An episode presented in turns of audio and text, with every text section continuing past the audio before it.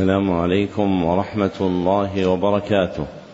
الحمد لله الذي جعل الدين مراتب ودرجات وصير للعلم به أصولا ومهمات. وأشهد أن لا إله إلا الله حقا وأشهد أن محمدا عبده ورسوله صدقا. اللهم صل على محمد وعلى آل محمد كما صليت على إبراهيم وعلى آل إبراهيم إنك حميد مجيد. اللهم بارك على محمد وعلى آل محمد كما باركت على إبراهيم وعلى آل إبراهيم إنك حميد مجيد. أما بعد فحدثني جماعة من الشيوخ وهو أول حديث سمعته منهم بإسناد كل إلى سفيان بن عيينة عن عمرو بن دينار عن أبي قابوس مولى عبد الله بن عمر عن عبد الله بن عمرو بن العاص رضي الله عنهما أنه قال قال رسول الله صلى الله عليه وسلم الراحمون يرحمهم الرحمن ارحموا من في الأرض يرحمكم من في السماء. ومن آكد الرحمة رحمة المعلمين بالمتعلمين في تلقينهم أحكام الدين وترقيتهم في منازل اليقين. ومن طرائق رحمتهم إيقافهم على مهمات العلم بإقراء اصول المتون. وتبيين مقاصدها الكلية ومعانيها الإجمالية. يستفتح بذلك المبتدئون تلقيهم ويجد فيه المتوسطون ما يذكرهم ويطلع منه المنتهون إلى تحقيق مسائل العلم. وهذا المجلس الثاني في شرح الكتاب الرابع عشر من برنامج مهمات العلم في سنته العاشرة أربعين وأربعمائة وألف. وهو كتاب الورقات في أصول الفقه للعلامة عبد الملك بن عبد الله بن يوسف الجويني رحمه الله المتوفى سنة ثمان وسبعين وأربعمائة. وقد انتهى بنا البيان إلى قوله رحمه الله والأمر استدعاء الفعل بالقول.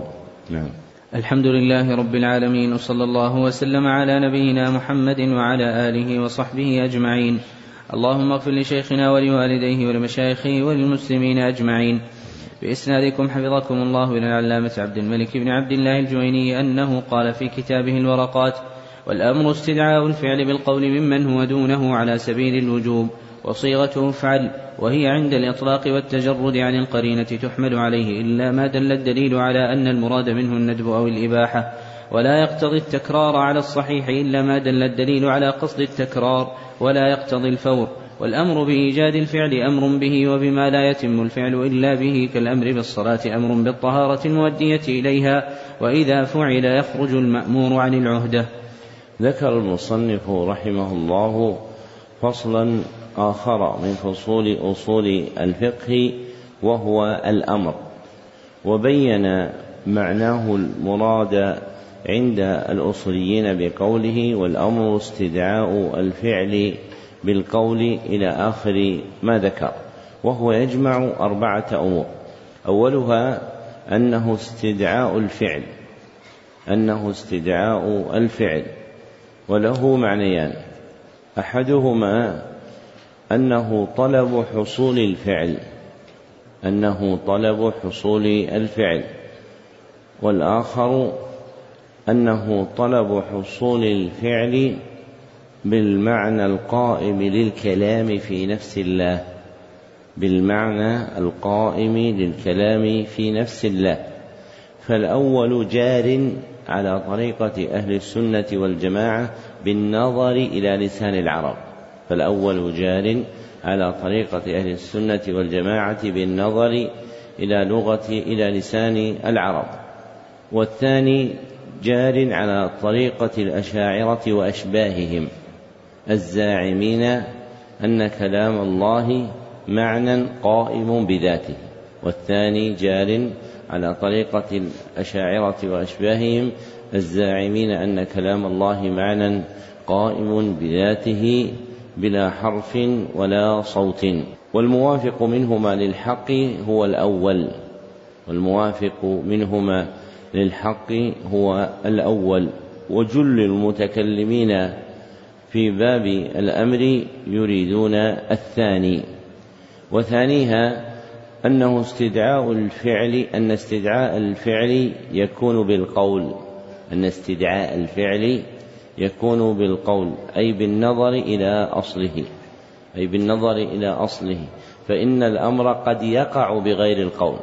فإن الأمر قد يقع بغير القول كالكتابة أو الإشارة وهما تابعان للأصل المذكور بكونه قولا فالكتابة والإشارة مثلا فرعان عن القول الكتابة والإشارة مثلا فرعان عن القول وثالثها أن استدعاء الفعل بالقول يكون موجها إلى من هو دون الآمر. أن استدعاء الفعل بالقول يكون موجها إلى من هو دون الآمر أي إلى من هو أقل منه, منه مرتبة أي إلى من هو أقل منه مرتبة وهي متحققة في الأمر الشرعي فإن الآمر به هو الله والمأمور به هو العبد وهي متحققة في الأمر الشرعي فإن الآمر به هو الله. والمأمور به هو العبد ورابعها أن يكون ذلك على سبيل الوجوب أن يكون ذلك على سبيل الوجوب أي بقرينة تدل عليه وتفصح عنه أي بقرينة تدل عليه وتفصح عنه. وهذا على مذهب القائلين بالكلام النفسي القائم بذات الله وهذا على مذهب القائلين بالكلام النفسي القائم بذات الله. فالأمر والنهي عندهم لا يدلان بنفسهما على مراد الله. فالأمر والنهي عندهم لا يدلان بنفسهما على مراد الله. ويفتقران إلى ما يدل عليه ويفصح عنه. ويفتقران إلى ما يدل عليه ويفصح عنه. ولا يريد هؤلاء بقولهم على سبيل الوجوب إفادة الأمر الوجوب ولا يريد هؤلاء بقولهم على سبيل الوجوب إفادة الأمر الوجوب. فهم يقولون مثل هذا في باب النهي فهم يقولون مثل هذا في باب النهي كما سيأتي. أنهم إذا ذكروا حقيقة النهي قالوا أيضا على سبيل الوجوب أي بما يدل عليها ويفصح عنها. والمختار أن الأمر هو خطاب الشرع الطلبي المقتضي طلب الفعل. خطاب الشرع الطلبي المقتضي طلب الفعل. ثم ذكر المصنف صيغته فقال وصيغته افعل. والصيغة لها معنيان. أحدهما هو عبارة عن الأمر لا الأمر نفسه. هو عبارة عن الأمر لا الأمر نفسه. والآخر هو الأمر نفسه. هو الأمر نفسه. فالأول جار على طريقة أصحاب الكلام النفسي من الأشاعرة وغيرهم.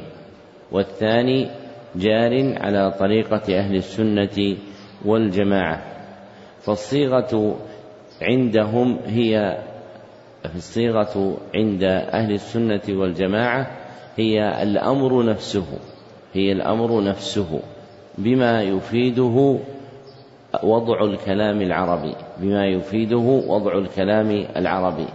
أما عند أولئك فليست الصيغة هي الأمر. وإنما عبرت عن الأمر وإنما عبرت عن الأمر لما تقدم من أنهم يزعمون أن القرآن وغيره من الكتب الإلهية عبارة أو حكاية عن كلام الله وليس هو كلام الله سبحانه وتعالى. وصيغ الأمر نوعان أحدهما صيغ صريحة وهي التي وضعت له في لسان العرب. وهي التي وضعت له في لسان العرب. وهي افعل ولتفعل. واسم الفعل والمصدر. افعل ولتفعل. واسم الفعل والمصدر. واقتصر المصنف وغيره على صيغة افعل لأنها أم الباب وأصله. واقتصر المصنف وغيره على صيغة أفعل, افعل لأنها أم الباب وأصله. والآخر صيغ غير صريحة صيغ غير صريحة وهي التي لم توضع للأمر في لسان العرب. وهي التي لم توضع للأمر في لسان العرب. وأفادته بوضع الشرع وأفادته بوضع الشرع. فوقع في خطاب الشرع جعل ألفاظ متى وقعت فيه فالمراد بها الأمر ككلمة حق أو كلمة كتب. ولابن القيم رحمه الله في بدائع الفوائد ومحمد بن إسماعيل الصنعاني في شرح بغية الآمل كلام ماتع في بيان الصيغ غير الصريحة المفيدة للأمر في خطاب الشرع. ثم ذكر المصنف ثلاثة أمور تقتضيها صيغة الأمر. أولها أن صيغة الأمر تحمل عليه أي تفيده عند الإطلاق والتجرد عن القرينة الصارفة أي تفيده عند الإطلاق والتجرد عن القرينة الصارفة التي تنقله من إفادة الأمر إلى غيره من إفادة الأمر إلى غيره. وهو المذكور في قوله وهي عند الإطلاق والتجرد عن القرينة تحمل عليه. إلا ما دل الدليل على أن المراد منه الندب أو الإباحة. فمراده بالدليل القرينة الصارفة. فمراده بالدليل القرينة الصارفة. فثبوتها يكون بدليل. فثبوتها يكون بدليل. وثانيها أنه لا يقتضي التكرار. لا يقتضي التكرار. أي لا يطلب من العبد الإتيان به مرة بعد مرة. أي لا يطلب من العبد الإتيان به مرة بعد مرة.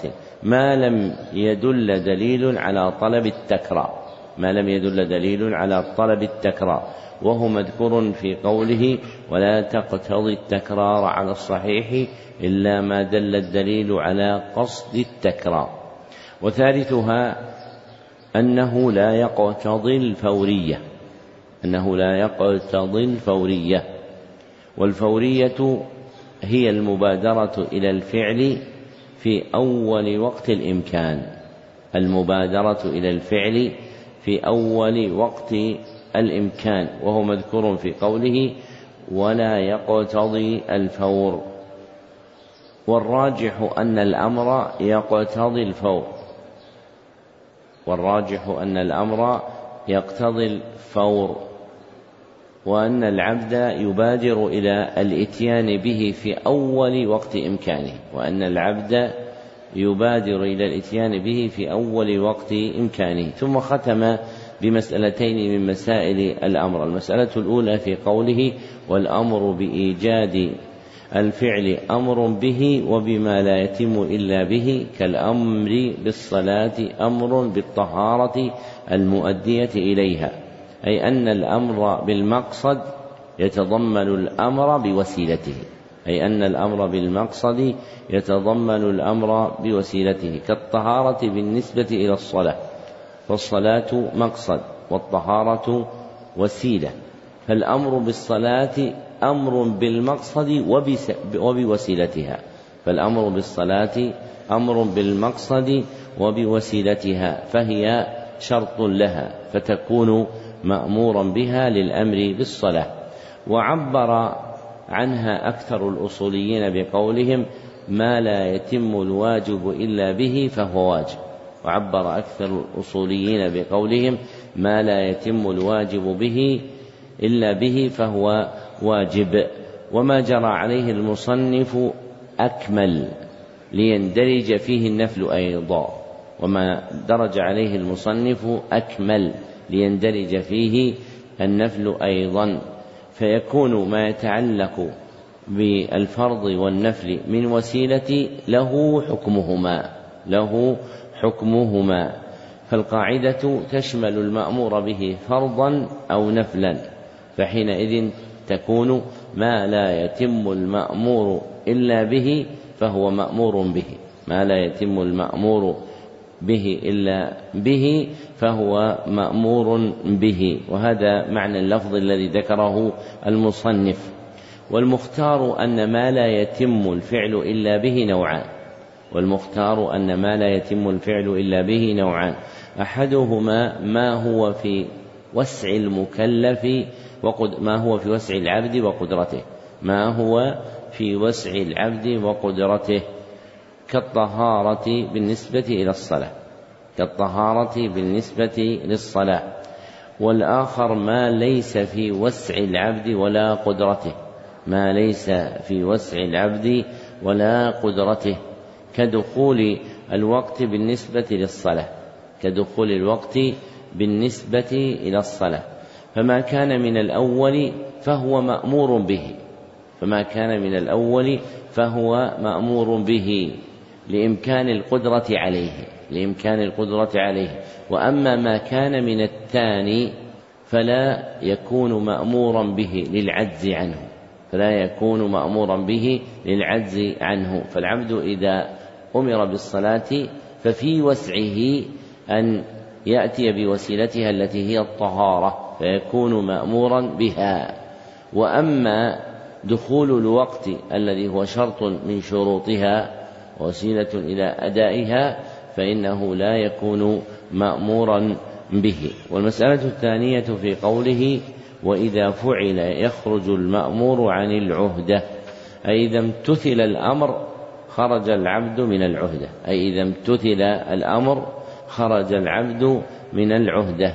والمراد بخروجه من العهدة براءة الطلب وسقوط براءة الذمة وسقوط الطلب عنه.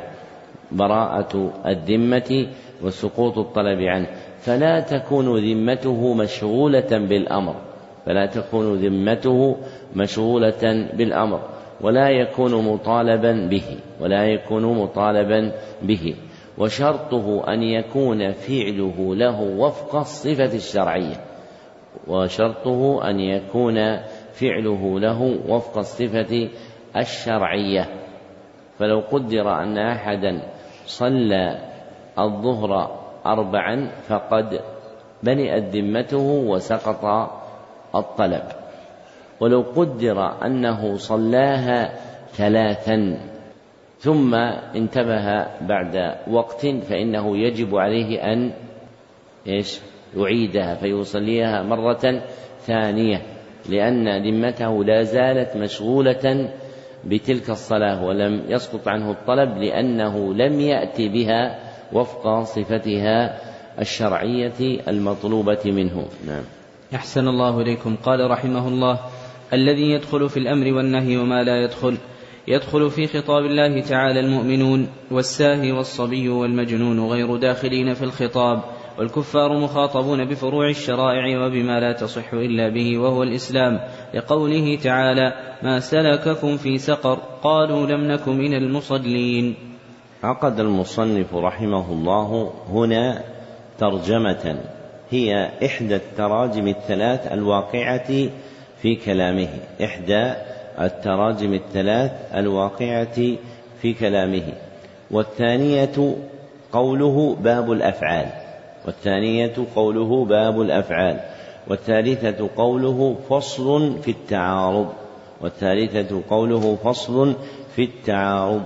وما عدا هذه التراجم الثلاث مما شحنت به نسخ الكتاب المطبوعة فهي من تصرفات الناسخين والناشرين. فهي من تصرفات الناسخين والناشرين. فالمصنف ترك كتابه غفلا من التراجم إلا في هذه المواضع الثلاثة المذكورة. والمقصود بهذه الترجمة معرفة المخاطبين بالأمر والنهي. معرفة المخاطبين بالأمر والنهي. أي المتوجه إليهم. فيؤمر أحدهم وينهى شرعا فيؤمر أحدهم وينهى شرعا وهم قسمان.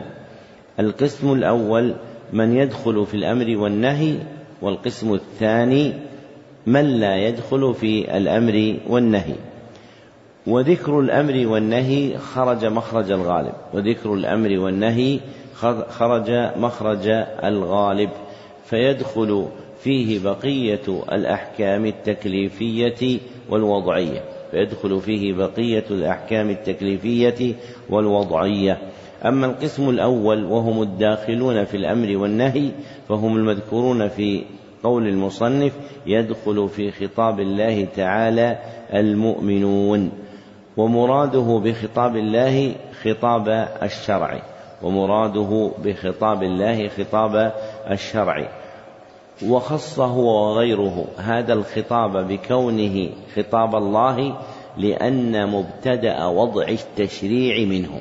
وخصه وغيره. هذا الخطاب بكونه خطاب الله لأن مبتدأ وضع التشريع منه. وجعل غيره ككلام ككلام الرسول صلى الله عليه وسلم والإجماع تابعا له.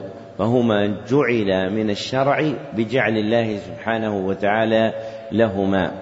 فالمؤمنون الداخلون في خطاب الأمر والنهي هم المتصفون بوصفين. فالمؤمنون الداخلون في خطاب الأمر والنهي هم المتصفون بوصفين. أحدهما العقل والآخر البلوغ. أحدهما العقل والآخر البلوغ. فالمراد بالمؤمنين هنا من عرف منهم بعقل وبلوغ. فالمراد بالمؤمنين هنا من عرف منهم بعقل وبلوغ. فالعهدية لا تتناول جميع المؤمنين وتختص بمن كان منه متصفا بالعقل والبلوغ. وهذان الوصفان العقل والبلوغ يسميهما عامة الأصوليين التكليف. فالمكلف عندهم هو العاقل البالغ. فالمكلف عندهم هو العاقل البالغ. ومرادهم من صار محلا للأمر والنهي. ومرادهم من صار محلا للأمر والنهي. وذكر المصنف المؤمنين ولم يقل المكلفين. وذكر المصنف المؤمنين ولم يقل المكلفين.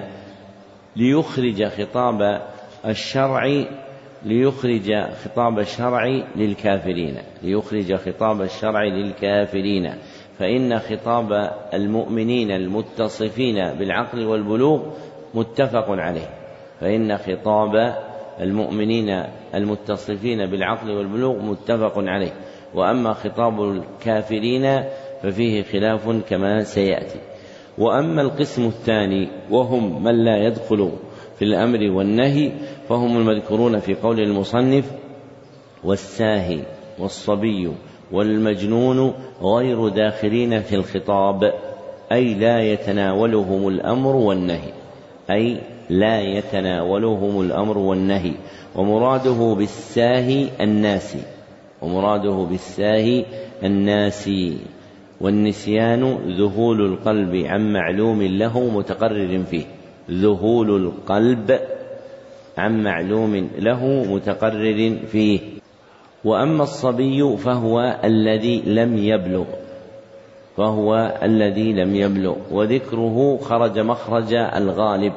فمثله الصبية أيضا. فمثله الصبية أيضا. والبلوغ هو وصول العبد حد المؤاخذة شرعا بكتابة سيئاته.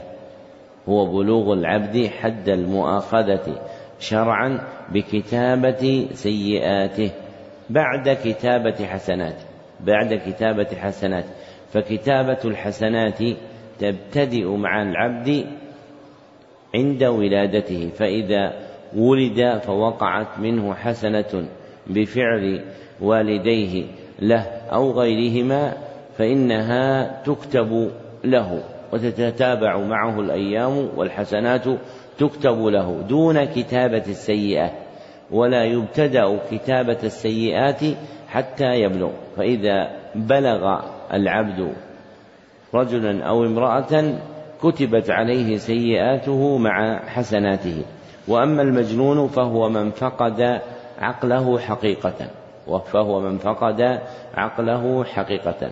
فهؤلاء الثلاثة الناس الذي سماه ساهيا والصبي والمجنون لا يتناولهم خطاب الأمر والنهي ولا فرق بين ذكرهم وأنثاهم. ثم ذكر المصنف مسألة خطاب الكفار بالشريعة. فقال والكفار مخاطبون بفروع الشريعة وبما لا تصح إلا به وهو الإسلام. والفروع عندهم في هذا المحل هي الأحكام الطلبيات العمليات. الأحكام الطلبيات العمليات. ومقابلها الأصول. وهي الأحكام الخبريات العلميات. الأحكام الخبريات العلميات التي سماها هنا الإسلام التي سماها هنا الإسلام. فالأصوليون يقسمون الدين إلى أصول وفروع. فالأصوليون يقسمون الدين إلى أصول وفروع. والأصول عندهم هي الأحكام الطلبية العملية. فالأصول عندهم هي الأحكام العلمية الخبرية. فالأصول عندهم هي الأحكام العلمي الخبرية العلمية. والفروع عندهم هي الأحكام الطلبية العملية. ويرتبون على هذا التفريق أحكاما ومسائل مختلفة. وتلك القسمة في أصلها وما رتب عليها لا تلائم الوضع الشرعي. وتلك القسمة في أصلها وما رتب عليها لا تلائم الوضع الشرعي. فإن الحكم يكون من الأصول وهو في الخبريات تارة ويكون منها وهو من الخبر من الطلبيات تارة أخرى. كما أنه يكون من الفروع وينسب إلى الخبريات ويكون من الفروع وينسب إلى الطلبيات. فالميزان الذي وضعوه في قسمة الدين إلى أصول وفروع على الوجه المذكور لا يستقيم مع خطاب الشرع فإن الشرع تارة يعظم الطلبية فيجعله أصلا وتارة لا يبلغ الخبري أن يكون أصلا. ومن هنا ذهب جماعة من المحققين إلى إنكار التفريق بالمعنى المذكور. إلى إنكار التفريق بالمعنى المذكور. منهم ابن تيمية الحفيد وصاحبه أبي أبو عبد الله ابن القيم. ولا ينكر من له معرفة بالشرع أن مراتب أحكامه تتفاوت. ولا ينكر من له معرفة بالشرع أن أحكامه تتفاوت فليست على درجة سواء فمنها ما هو مرفوع إلى مرتبة عالية ومنها ما هو دون تلك المرتبة السامية. فيصح أن يقال في الفرق بينهما أصول وفروع فيصح أن يقال في الفرق بينهما أصول وفروع.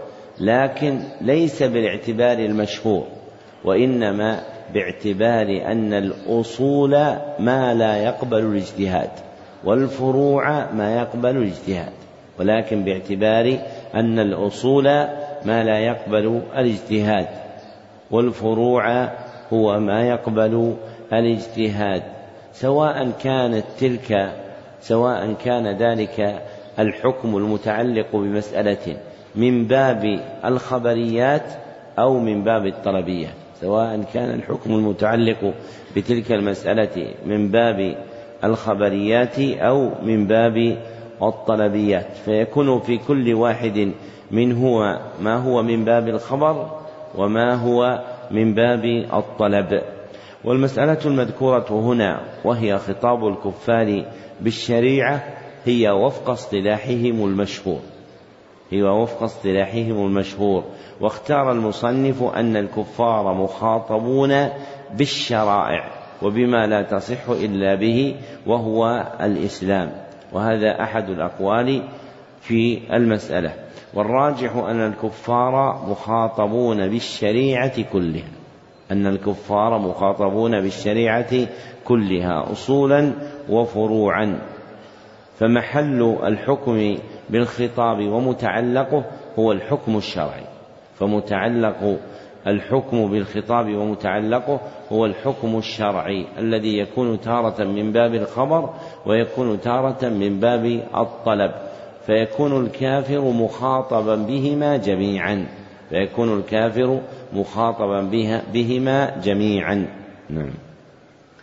أحسن الله إليكم. قال رحمه الله والأمر بالشيء نهي عن ضده والنهي عن الشيء أمر بضده. ذكر المصنف رحمه الله في هذه الجملة مسألة تتناول الأمر وتتناول النهي ولهذا جعلها متوسطة بين الأمر والنهي ففيها ذكر للأمر وفيها ذكر للنهي. فجعلت بين مباحث الفصلين فقال عند ذكرها والأمر بالشيء نهي عن ضده والنهي عن الشيء أمر بضده أي إذا أمر بشيء نهي عن ضده أي إذا أمر بشيء نهي عن ضده وإذا نهي عن شيء أمر بضده فتلازمهما فتلازمهما مقطوع به فالأمر عين النهي والنهي عين الأمر. فالأمر عين النهي والنهي عين الأمر فهما يرجعان إلى شيء واحد. وهذا جار على مذهب القائلين بالكلام النفسي من المخالفين وهذا جار على مذهب القائلين بالكلام النفسي من المخالفين. الزاعمين أن كلام الله هو معنى قائم بذاته. أن كلام الله معنى قائم بذاته. فهو شيء واحد يعبر عنه تارة بشيء فيكون أمرا ويعبر عنه تارة بشيء آخر فيكون نهيا. يعبر عنه تارة بشيء فيكون أمرا ويعبر عنه تارة بشيء آخر فيكون نهيا والمعبر عنه مختلف فيه عندهم فقيل هو جبريل عليه الصلاة والسلام وقيل هو محمد صلى الله عليه وسلم وقيل غير ذلك مما هو مبسوط في كتبهم وتأليفهم.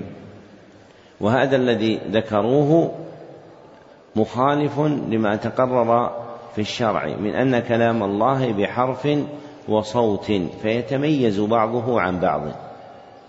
بأن كلام الله بحرف وصوت فيتميز بعضه عن بعض.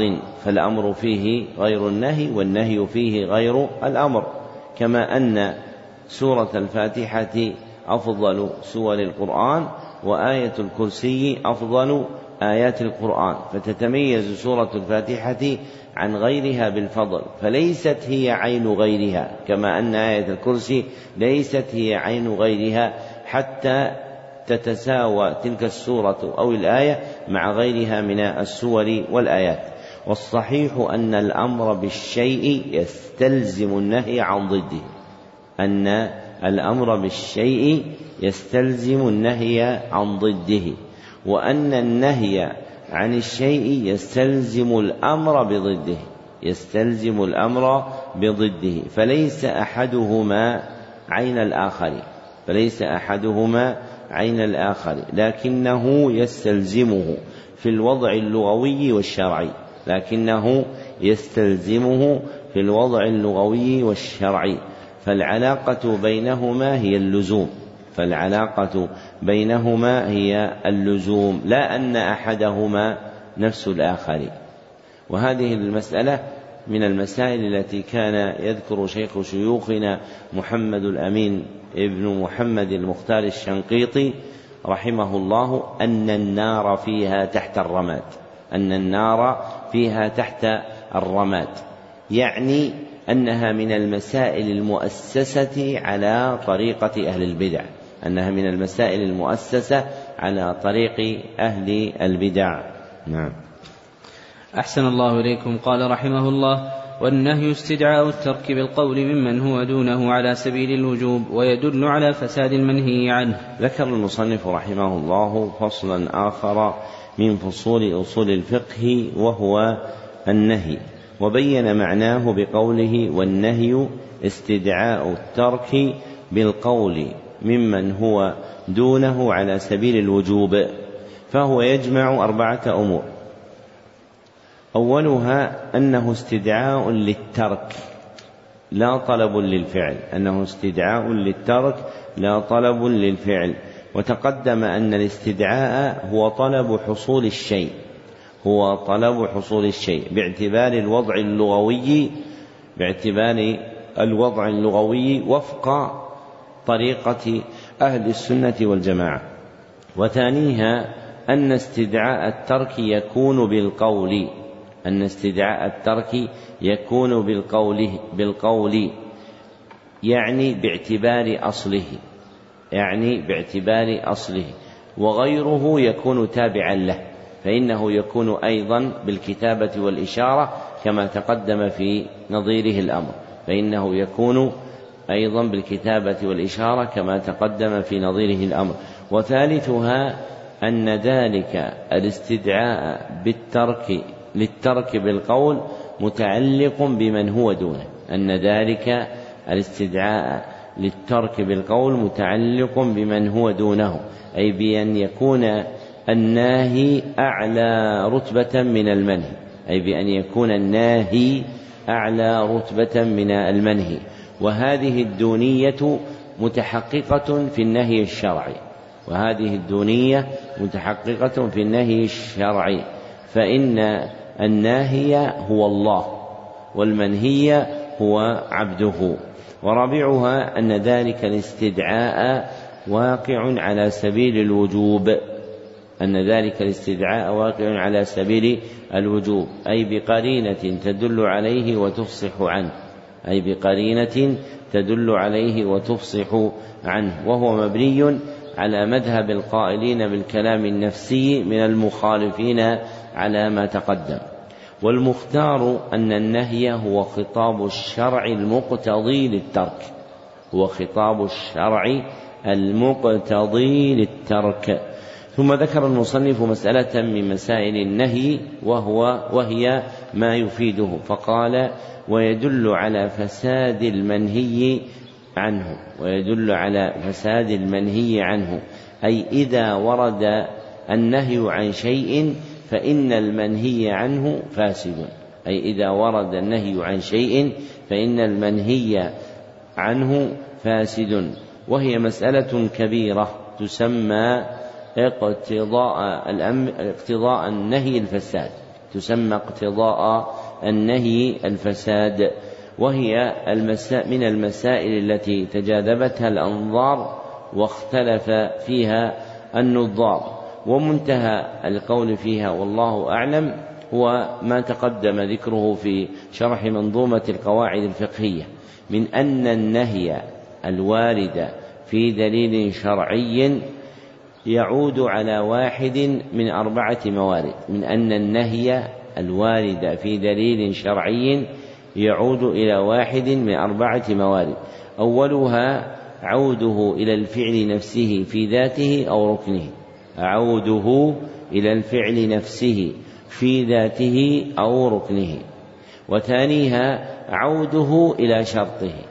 عوده إلى شرطه. وثالثها عوده إلى وصفه الملازم له. عوده إلى وصفه الملازم له. ورابعها عوده إلى أمر خارج عن تلك الثلاثة المتقدم ذكرها. عوده إلى أمر خارج عن تلك الموارد الثلاثة المتقدم ذكرها. فمتى عاد النهي إلى الموارد الثلاثة الأولى فإنه يقتضي الفساد. فمتى عاد النهي إلى الموارد الثلاثة الأولى فإنه يقتضي الفساد. وأما إن عاد إلى رابعها فلا يقتضي الفساد. وأما إن عاد إلى رابعها فلا يقتضي الفساد. وأغفل المصنف رحمه الله مسائل تشتد الحاجة إليها. هي نظير ما ذكره في الأمر. هي نظير ما ذكره في الأمر وهي أربع مسائل. وأغفل المصنف رحمه الله مسائل تشتد الحاجة إليها هي نظير ما ذكره في الأمر وهي أربع مسائل. أولها صيغة النهي صيغة النهي فإنه ذكر صيغة الأمر فقال وصيغته افعل ولم يذكر صيغة النهي. وصيغ النهي نوعان أحدهما صيغ صريحة صيغ صريحة وهي صيغة واحدة لا تفعل. وهي صيغة واحدة لا تفعل.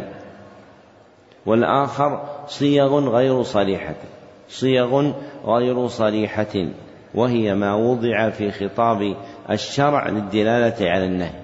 ما وضع في خطاب الشرع للدلالة على النهي مما وجد أنه يكون لذلك في كلام الله وكلام رسوله صلى الله عليه وسلم. والقول فيها نظير القول المتقدم من ذكر ابن القيم في البدائع والصنعاني في شرح بغية الآمل كلاما يتعلق ببيان صيغ الأمر والنهي غير الصريحة معا. وثانيها إفادته عند الإطلاق والتجرد من القرينة. إفادته عند الإطلاق والتجرد من القرينة وهو يفيد التحريم وهو يفيد التحريم. فالنهي عند الإطلاق والتجرد من القرينة للتحريم. فالنهي عند الإطلاق والتجرد من القرينة للتحريم. وثالثها اقتضاؤه التكرار اقتضاؤه التكرار. فالمنهي عن فالنهي يقتضي التكرار اتفاقا. فالنهي يقتضي التكرار اتفاقا. أي بقاؤه في جميع أفراده. أي بقاؤه في جميع أفراده. فالنهي عن السرقة نهي عن جميع أفرادها. فالنهي عن السرقة نهي عن جميع أفرادها. يضطرد عمومه ولزومه في الأحوال كلها. يضطرد عمومه ولزومه في الأحوال كلها. ورابعها اقتضاؤه الفور. اقتضاؤه الفور. وهو متفق عليه. فالعبد إذا نهي عن شيء فإنه يكون منهيا عنه على وجه الفور. فلا بد له من المبادرة بامتثاله وترك مواقعته. فلا بد له من المبادرة بامتثاله وترك مواقعته. نعم. أحسن الله إليكم. قال رحمه الله وترد صيغة الأمر والمراد به الإباحة أو التهديد أو التسوية أو التكوين. ذكر المصنف رحمه الله في هذه الجملة مسألة تتعلق بالأمر تابعة لما تقدم فقال وترد صيغة الأمر والمراد به الإباحة إلى آخر ما ذكر. أي أنه ترد صيغة الصيغة المتقدمة وهي افعل في خطاب الشرع غير مراد بها الأمر. أي أنه ترد الصيغة المتقدمة افعل في خطاب الشرع غير مراد بها الأمر. بل يراد بها شيء آخر. بل يراد بها شيء آخر كالإباحة أو التهديد أو التسوية أو التكوين. ومراده بالتسوية استواء ما ذكر معها من الفعل أو الترك أو غيرهما. استواء ما ذكر معها من الفعل أو الترك أو غيرهما. كقوله تعالى فاصبروا أو لا تصبروا.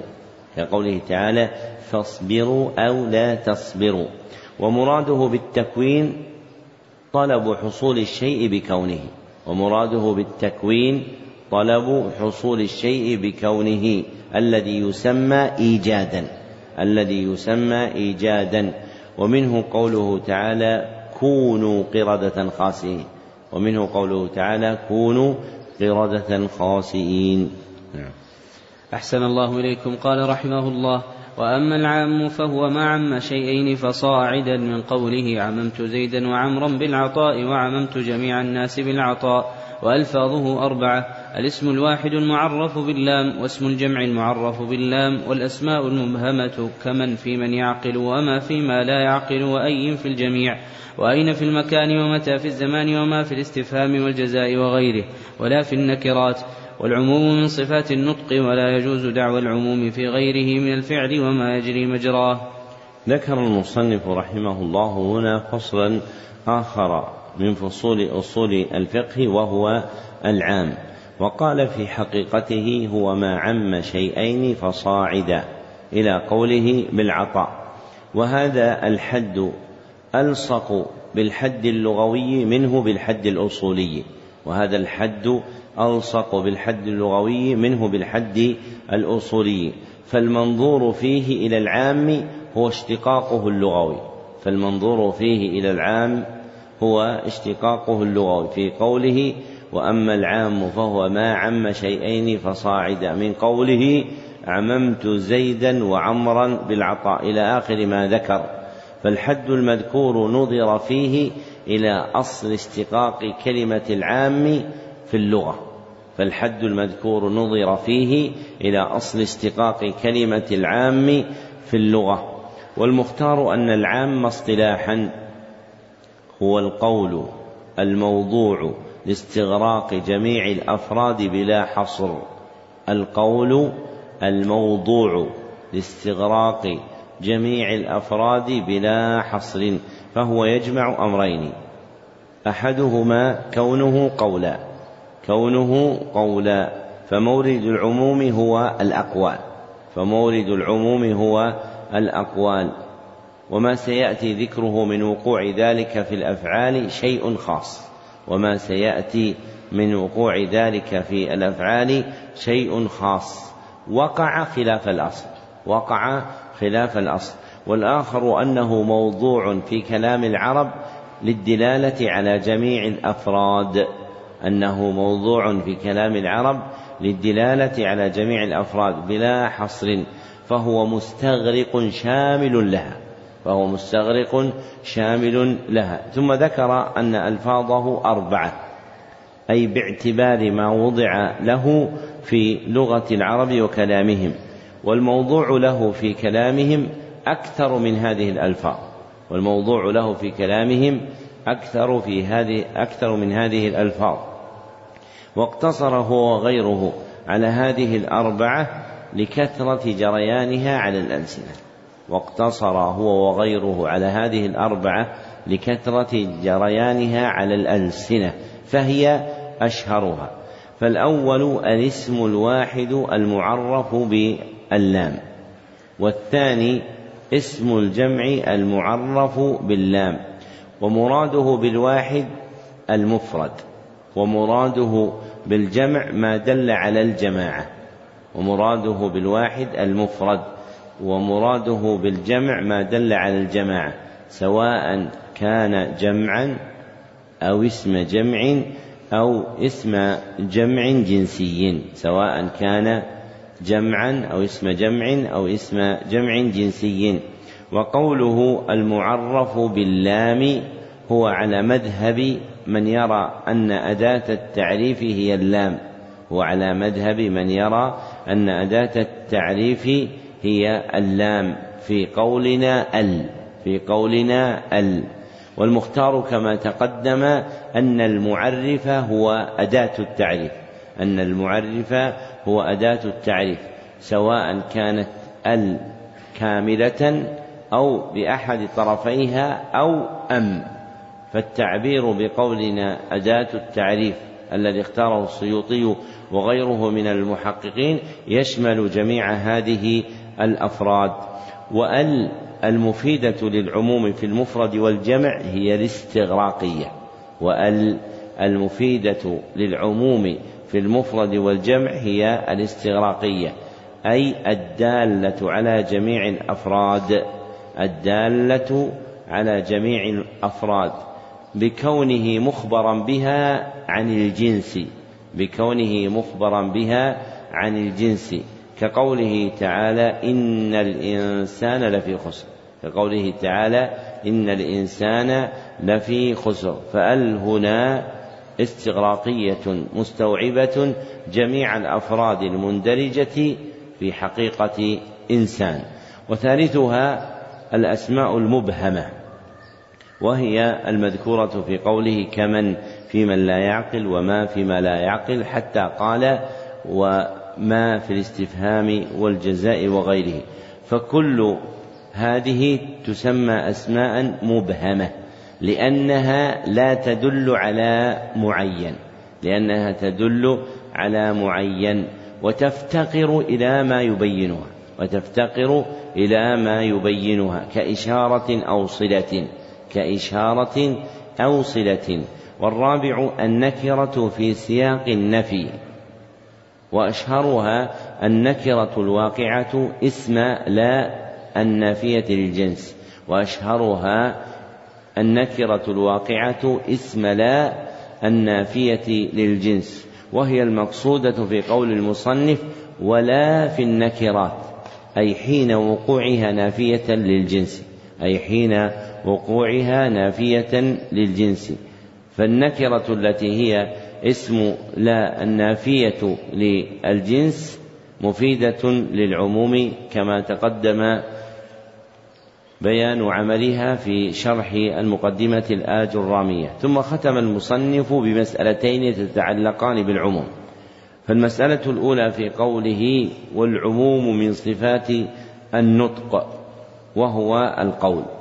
وهو القول ومراده به هو الوارد في قوله الآتي ومراده به هو المذكور في قوله الآتي ونعني بالنطق قول الله سبحانه وتعالى وقول الرسول صلى الله عليه وسلم ونعني بالنطق قول الله تعالى وقول الرسول صلى الله عليه وسلم فيكون تفسيرا للنطق هنا. فيكون تفسيرا للنطق هنا. فالعموم من صفات الأقوال الواردة في الكتاب والسنة.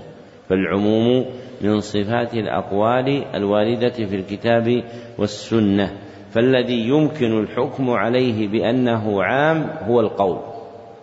فالذي يمكن الحكم عليه بأنه عام هو القول. والمسألة الثانية في قوله ولا يجوز دعوى العموم في غيره من الفعل وما يجري مجراه أي لا يصح ادعاء العموم في غير القول أي لا يصح ادعاء العموم في غير القول فهو ممتنع لا يجوز فهو ممتنع لا يجوز. ثم فسر غير القول بقوله من الفعل وما جرى مجراه فلا يصح ادعاء أن الفعل أو ما يجري مجراه يكون عاما. والمقصود بقوله وما يجري مجراه هي قضايا الأعيان. هي قضايا الأعيان أي القضايا المعينة بالحكم لأحد بشيء أي القضايا المعينة بالحكم لأحد بشيء. فالأحاديث الواردة المشتملة على الحكم لأحد بشيء تسمى قضايا الأعيان. فالأحاديث الواردة المشتملة على الحكم لأحد بشيء تسمى قضايا الأعيان وتسمى كل واقعة فيها قضية عين وتسمى كل واقعة فيها قضية عين. فيمتنع وفق ما ذكره المصنف دعوى العموم في الفعل وما ألحق به من قضايا الأعيان. وهذا هو المشهور عند الأصوليين. وذهب بعض محقق الأصوليين إلى القول بأن الفعل المنفي يفيد العموم وذهب بعض المحققين إلى أن الفعل المنفي يفيد العموم فإذا وقع الفعل منفيا أفاد العموم بخلاف الفعل المثبت فلا يفيده بخلاف الفعل المثبت فلا يفيده ووجه ذلك أن الفعل يشتمل على حدث وزمن ووجه ذلك أن الفعل يشتمل على حدث وزمن. فالحدث يكون نكرة فالحدث يكون نكرة. فإذا كان الفعل منفيا صار الحدث نكرة في سياق نفي. فإذا كان الفعل منفيا صار الحدث نكرة في سياق نفي. والنكرة في سياق النفي تعم. والنكرة في سياق النفي تعم. فيكون الفعل الواقع منفيا للعموم. فيكون الفعل الواقع منفيا للعموم. وهو اختيار شيخ شيوخنا محمد الأمين ابن محمد المختار الشنقيطي رحمه, رحمه الله صاحب أضواء البيان. نعم. أحسن الله إليكم. قال رحمه الله والخاص يقابل العام والتخصيص تمييز بعض الجملة وهو ينقسم إلى متصل ومنفصل فالمتصل الاستثناء والتقييد بالشرط والتقييد بالصفة والاستثناء إخراج ما لولاه لدخل في الكلام وإنما يصح بشرط أن يبقى من المستثنى منه شيء ومن شرطه أن يكون متصلا بالكلام. مما ينبه إليه أن هذه القاعدة وهي إفادة الفعل المنفي العموم من القواعد التي تبطل كثيرا من البدع. فمثلا حديث لم يكن النبي صلى الله عليه وسلم يصلي قبل العيد شيئا. يفيد نفي أنه صلى في بيته أو أنه صلى في المصلى لما وصل إليه. وعلى هذا فقس. هي قاعدة عظيمة النفع. نعم. أحسن الله إليكم. قال رحمه الله والاستثناء إخراج ما لولاه لدخل في الكلام وإنما يصح بشرط أن يبقى من المستثنى منه شيء ومن شرط أن يكون متصلا بالكلام ويجوز تقديم الاستثناء على المستثنى منه ويجوز الاستثناء من الجنس ومن غيره. والشرط يجوز أن يتأخر عن المشروط ويجوز أن يتقدم على المشروط. والمقيد بالصفة يحمل عليه المطلق كالرقبة قيدت بالإيمان في بعض المواضع وأطلقت في بعض المواضع فيحمل المطلق على المقيد. ويجوز تخصيص الكتاب بالكتاب وتخصيص الكتاب بالسنة وتخصيص السنة بالكتاب وتخصيص السنة بالسنة وتخصيص النطق بالقياس. ونعني بالنطق قول الله سبحانه وتعالى وقول الرسول صلى الله عليه وسلم. ذكر المصنف رحمه الله هنا فصلا آخر من فصول أصول الفقه وهو الخاص. وبين معناه عند الأصوليين بقوله والخاص يقابل العام. لأنه إذا عرف شيء استدل به على مقابله. لأنه إذا عرف شيء استدل به على مقابله. فمن عرف العام الذي تقدم وعرف أن الخاص مقابله عرف معنى الخاص حينئذ. فمن عرف معنى العام الذي تقدم وعرف أن الخاص مقابله عرف معنى الخاص حينئذ. وقد تقدم أن العام هو القول الموضوع لاستغراق جميع أفراده بلا حصر فيكون الخاص هو القول الموضوع للدلالة على فرد مع حصر القول الموضوع للدلالة على فرد مع حصر فهو يجمع أمرين أحدهما كونه قولا كونه قولا والآخر كون ذلك القول موضوعا في كلام العرب للدلالة على فرد مع حصر. كون ذلك القول موضوعا في كلام العرب للدلالة على فرد مع حصر أي مجعولا له. والمراد بالفرد جنسه لا أنه ذات واحدة والمراد بالفرد جنسه لا أنه ذات واحدة. ثم ذكر الحكم المترتب على وجود الخاص وهو التخصيص. ثم ذكر الحكم المترتب على ورود الخاص وهو التخصيص. وبينه بقوله والتخصيص تمييز بعض الأفراد أي إخراج بعض الأفراد من حكم عام. أي إخراج بعض الأفراد من حكم عام. فالتخصيص هو حكم فالتخصيص هو حكم على العام بإخراج بعض أفراده عن حكمه. هو حكم على العام بإخراج بعض أفراده من حكمه. ثم ذكر أقسام التخصيص وأنه ينقسم إلى قسمين متصل ومنفصل. متصل ومنفصل ومراده به هنا الحاكم بالتخصيص الدال عليه ومراده به هنا الحاكم بالتخصيص الدال عليه. لا أثره الناشئ عنه المسمى تخصيصا لا أثره الناشئ عنه المسمى تخصيصا فالمقصود عندهم هنا هو المخصصات. فالمقصود عندهم هنا هو المخصصات. فذكر التخصيص من إطلاق المصدر وإرادة اسم المفعول. فذكر التخصيص من إطلاق المصدر وإرادة اسم المفعول. والمخصصات الدالة على التخصيص قسمان. والمخصصات الدالة على التخصيص قسمان. أحدهما المخصصات المتصلة. وهي التي لا تستقل بنفسها. المخصصات المتصلة وهي التي لا تستقل بنفسها. والآخر المخصصات المنفصلة وهي التي تستقل بنفسها. فأما المخصصات المتصلة فعدها ثلاثة الاستثناء والشرط والصفة. الاستثناء والشرط والصفة. وعرف الأول وهو الاستثناء فقال والاستثناء إخراج ما لولاه لدخل في الكلام. وقوله إخراج أي تمييز بعض الأفراد بحكم عن الحكم العام أي تمييز بعض الأفراد بحكم عن الحكم العام. وقوله لولاه لدخل في الكلام أي لولا الإخراج لكان باقيا عليه حكم العام. أي لولا الإخراج لكان باقيا عليه حكم العام. وبقيت زيادة لا بد منها وهو أن يقال بأداة معلومة. وبقيت زيادة لا بد منها وهو أن يقال بأداة معلومة أي مجعولة لذلك في كلام العرب. أي مجعولة لذلك في كلام العرب وهي أدوات الاستثناء وهي إلا وأخواته وهي أدوات الاستثناء وهي إلا وأخواتها. ويسمى هذا الاستثناء استثناء لغويا. ويسمى هذا الاستثناء استثناء لغويا.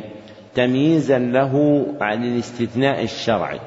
تمييزا له عن الاستثناء الشرعي. ما هو الاستثناء الشرعي؟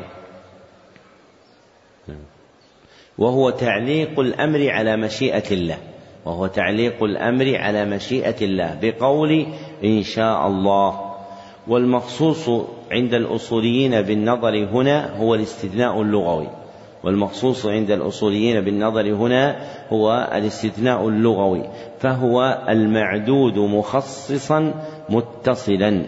وأهمل المصنف ذكر حد الشرط والصفة اللذين ذكرهما في المخصصات المتصلة. والشرط هو تعليق حكم على حكم بأداة معلومة. تعليق حكم على حكم بأداة معلومة. فقولنا تعليق حكم على حكم أي جعله مترتبا عليه. أي جعله مترتبا عليه. فيتوقف أحدهما على الآخر. فيتوقف أحدهما على الآخر. وقولنا بأداة معروفة أي بما جعل له في كلام العرب وهي أدوات الشرط. أي بما جعل له في كلام العرب وهي أدوات الشرط. والمراد بالشرط هنا هو الشرط اللغوي. والمراد بالشرط هنا هو الشرط اللغوي. وهو قسيم الشرطين الشرعي والعقلي. وهو قسيم الشرطين الشرعي والعقلي والتخصيص يقع بهما والتخصيص يقع بهما لكنهما يكونان من المخصصات إيش؟ المتصلة أو المنفصلة المنفصلة. يكونان من المخصصات المنفصلة. فالتخصيص اللغوي يكون متصل بالكلام لكن التخصيص الشرعي أو العقلي يكون منفصلا. فالمخصص المتصل من الشروط هو الشرط اللغوي. فالمخصص المتصل من الشروط هو الشرط اللغوي. أما الصفة فهي معنى يقصر ما تعلق به على بعض أفراده. فهي معنى يقصر ما تعلق به على بعض أفراده. وهذا المعنى قد يكون نعتا. وهو الذي يسميه النحاة صفة قد يكون نعتا وهو الذي يسميه النحاة صفة وقد يكون حالا وقد يكون تمييزا وقد يكون حالا وقد يكون تمييزا. فالصفة عند الأصوليين المعدودة مخصصا متصلا أوسع من الصفة عند النحاة. فالصفة المعدودة عند الأصوليين مخصصا متصلا أوسع من الصفة عند النحاة. ثم ذكر المصنف أربع مسائل تتعلق بالاستثناء. فالمسألة الأولى في قوله وإنما يصح بشرط أن يبقى من المستثنى منه شيء وإنما يصح بأن يبقى من المستثنى منه شيء. والمسألة الثانية في قوله ومن شرطه أن يكون متصلا بالكلام. وهاتان المسألتان شرطان من شروط الاستثناء. وهاتان المسألتان شرطان من شروط الاستثناء. فيشترط وفق المسألة الأولى أن يبقى من المستثنى منه شيء فلا يكون مستغرقا جميع أفراده. فيكون فلا يكون مستغرقا جميع أفراده. كقول أحد لك علي ألف إلا ألفا. كقول أحد لأحد لك علي ألف إلا ألفا. فهذا الاستثناء لا يصح لأنه مستغرق جميع الأفراد. ويشترط وفق المسألة الثانية أن يكون متصلا بالكلام فلا يتأخر النطق به فلا يتأخر النطق به. سواء كان اتصاله حقيقة أو حكما. سواء كان اتصاله حقيقة أو حكما. كيف اتصال حقيقة؟ كيف اتصال الاستثناء حقيقة في كلام؟ أن يأتي الكلام متتابعا. أن يأتي الكلام متتابعا. إذا قلت قام القوم إلا زيدا. الآن هذا مستثنى الاستثناء واقع متصلا حقيقة. وإذا قلت قام القوم ثم عطست ثلاث عطسات ثم قلت إلا القوم صار الاتصال هنا حكمي أي محكوم بأنه متصل فالفاصل اليسير لا يضر. والمسألة الثالثة في قوله ويجوز تقديم الاستثناء على المستثنى منه.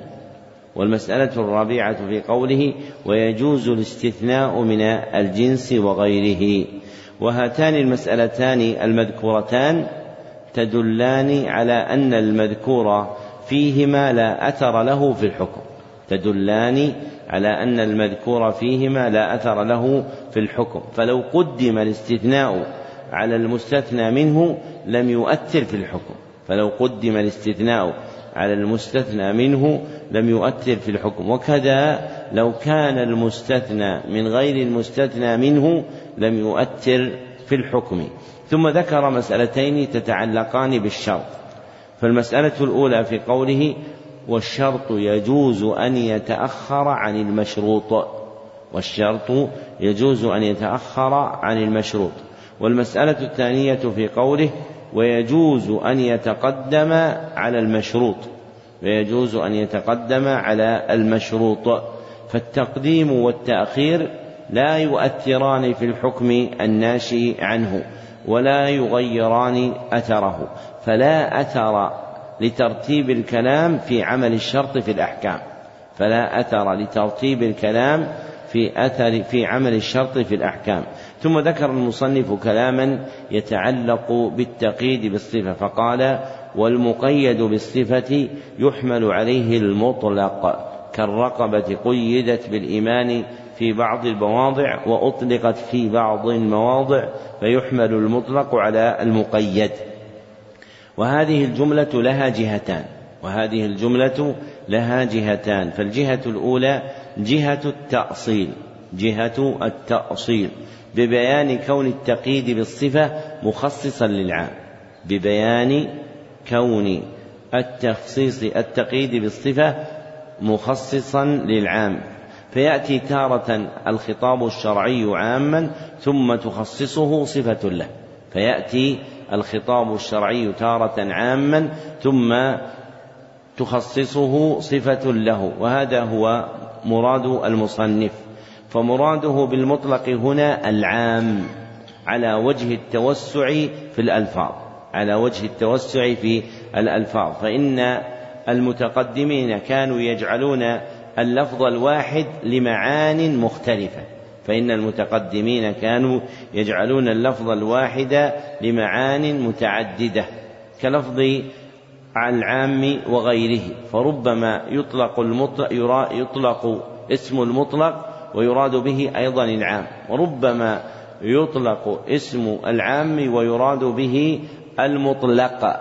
ومن هنا غلط من غلط لما فهم كلام المتقدمين وفق اصطلاحات المتأخرين فإن الألفاظ يكون لها قبل استقرار الاصطلاح معنى فلا تحمل على ما استقر عليه الاصطلاح.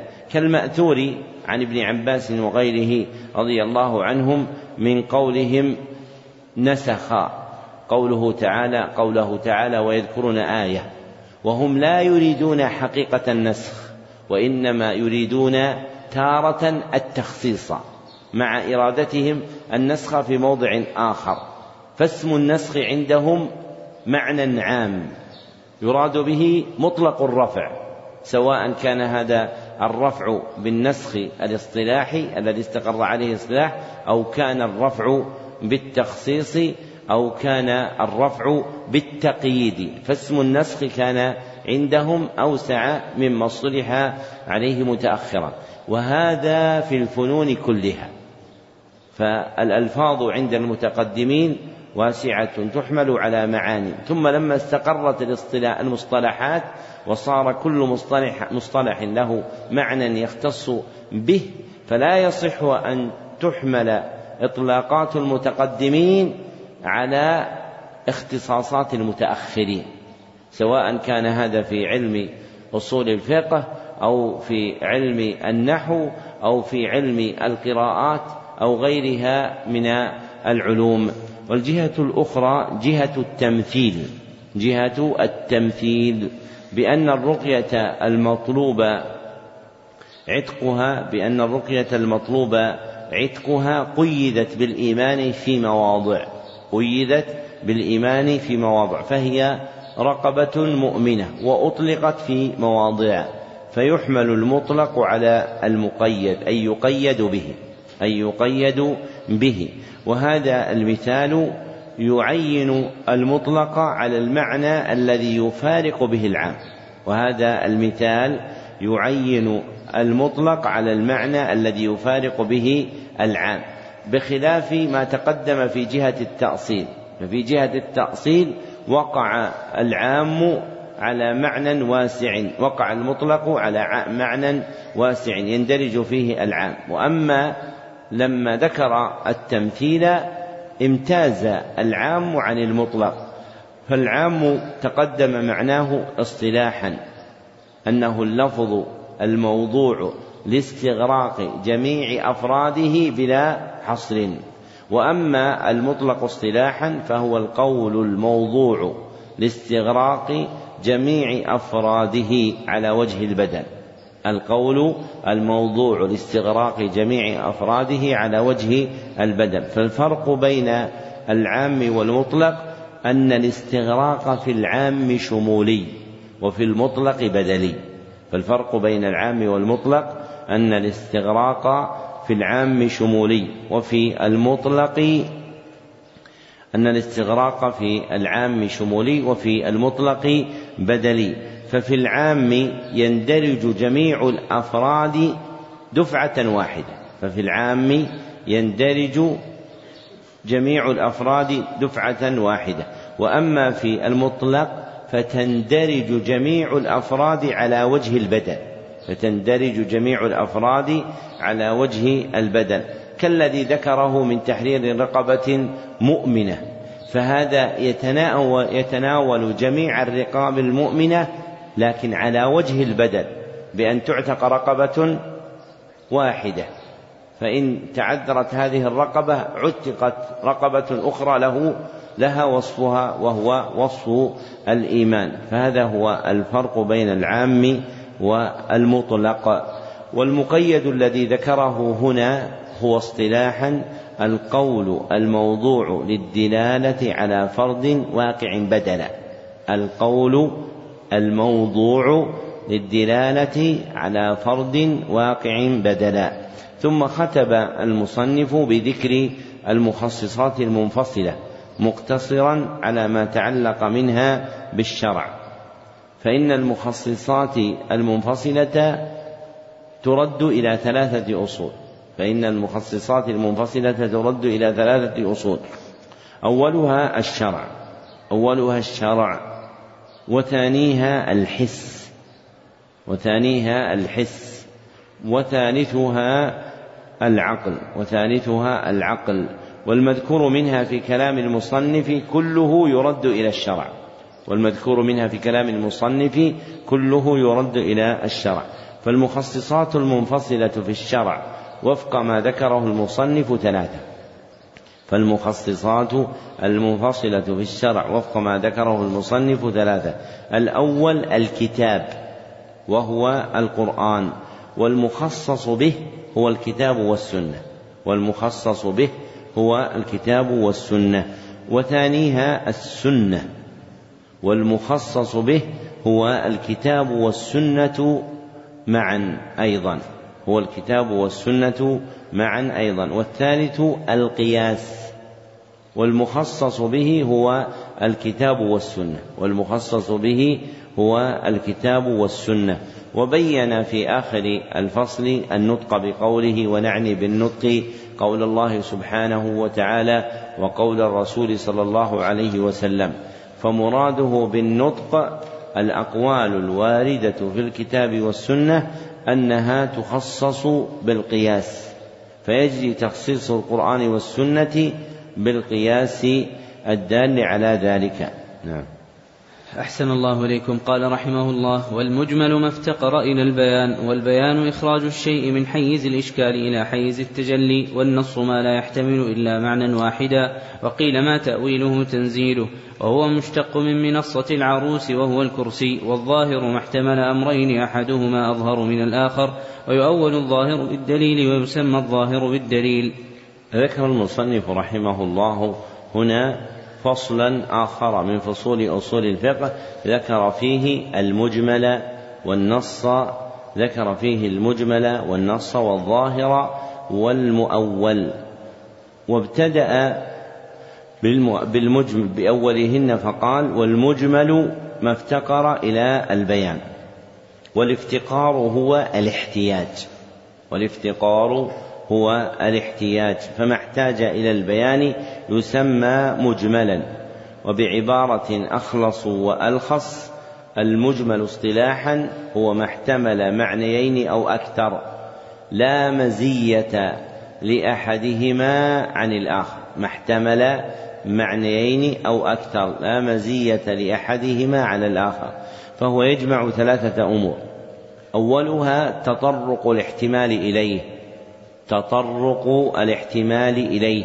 وهو وجود الافتقار الذي أشار إليه من وهو وهو الافتقار الذي أشار إليه المصنف. وثانيها أن الاحتمال يتناول معنيين فأكثر أن الاحتمال يتناول معنيين فأكثر. وثالثها أنه لا يوجد في أحدها أنه لا يوجد في أحدها ما يستحق به التقديم على غيره.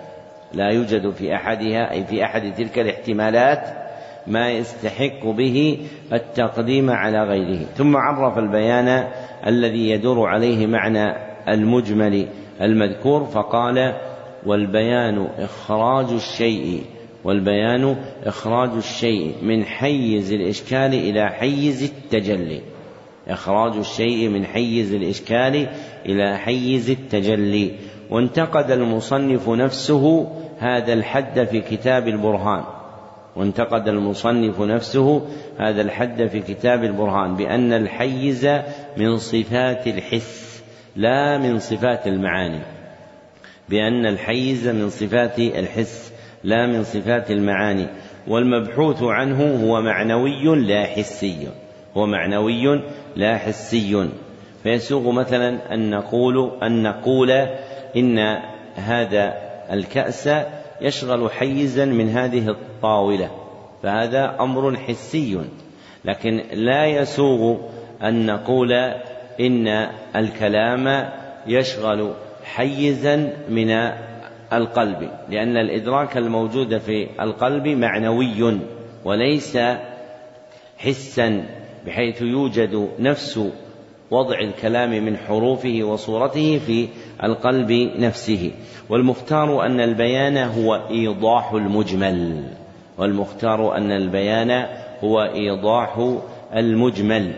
وأغفل المصنف رحمه الله ذكر المبين مع أنه وعد به عند عد أصول الفقه إجمالا.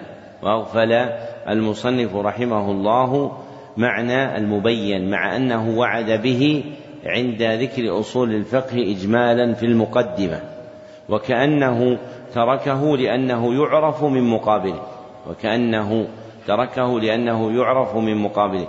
فإذا عرف المجمل عرف المبين.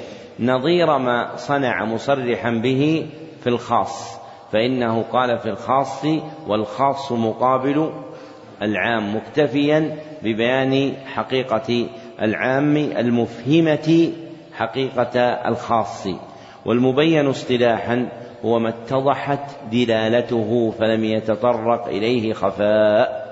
ما اتضحت دلالته فلم يتطرق إليه خفاء. ثم عرف المصنف النص وجعل له تعريفين فقال والنص ما لا يحتمل إلا معنى واحدا وقيل ما تأويله تنزيله.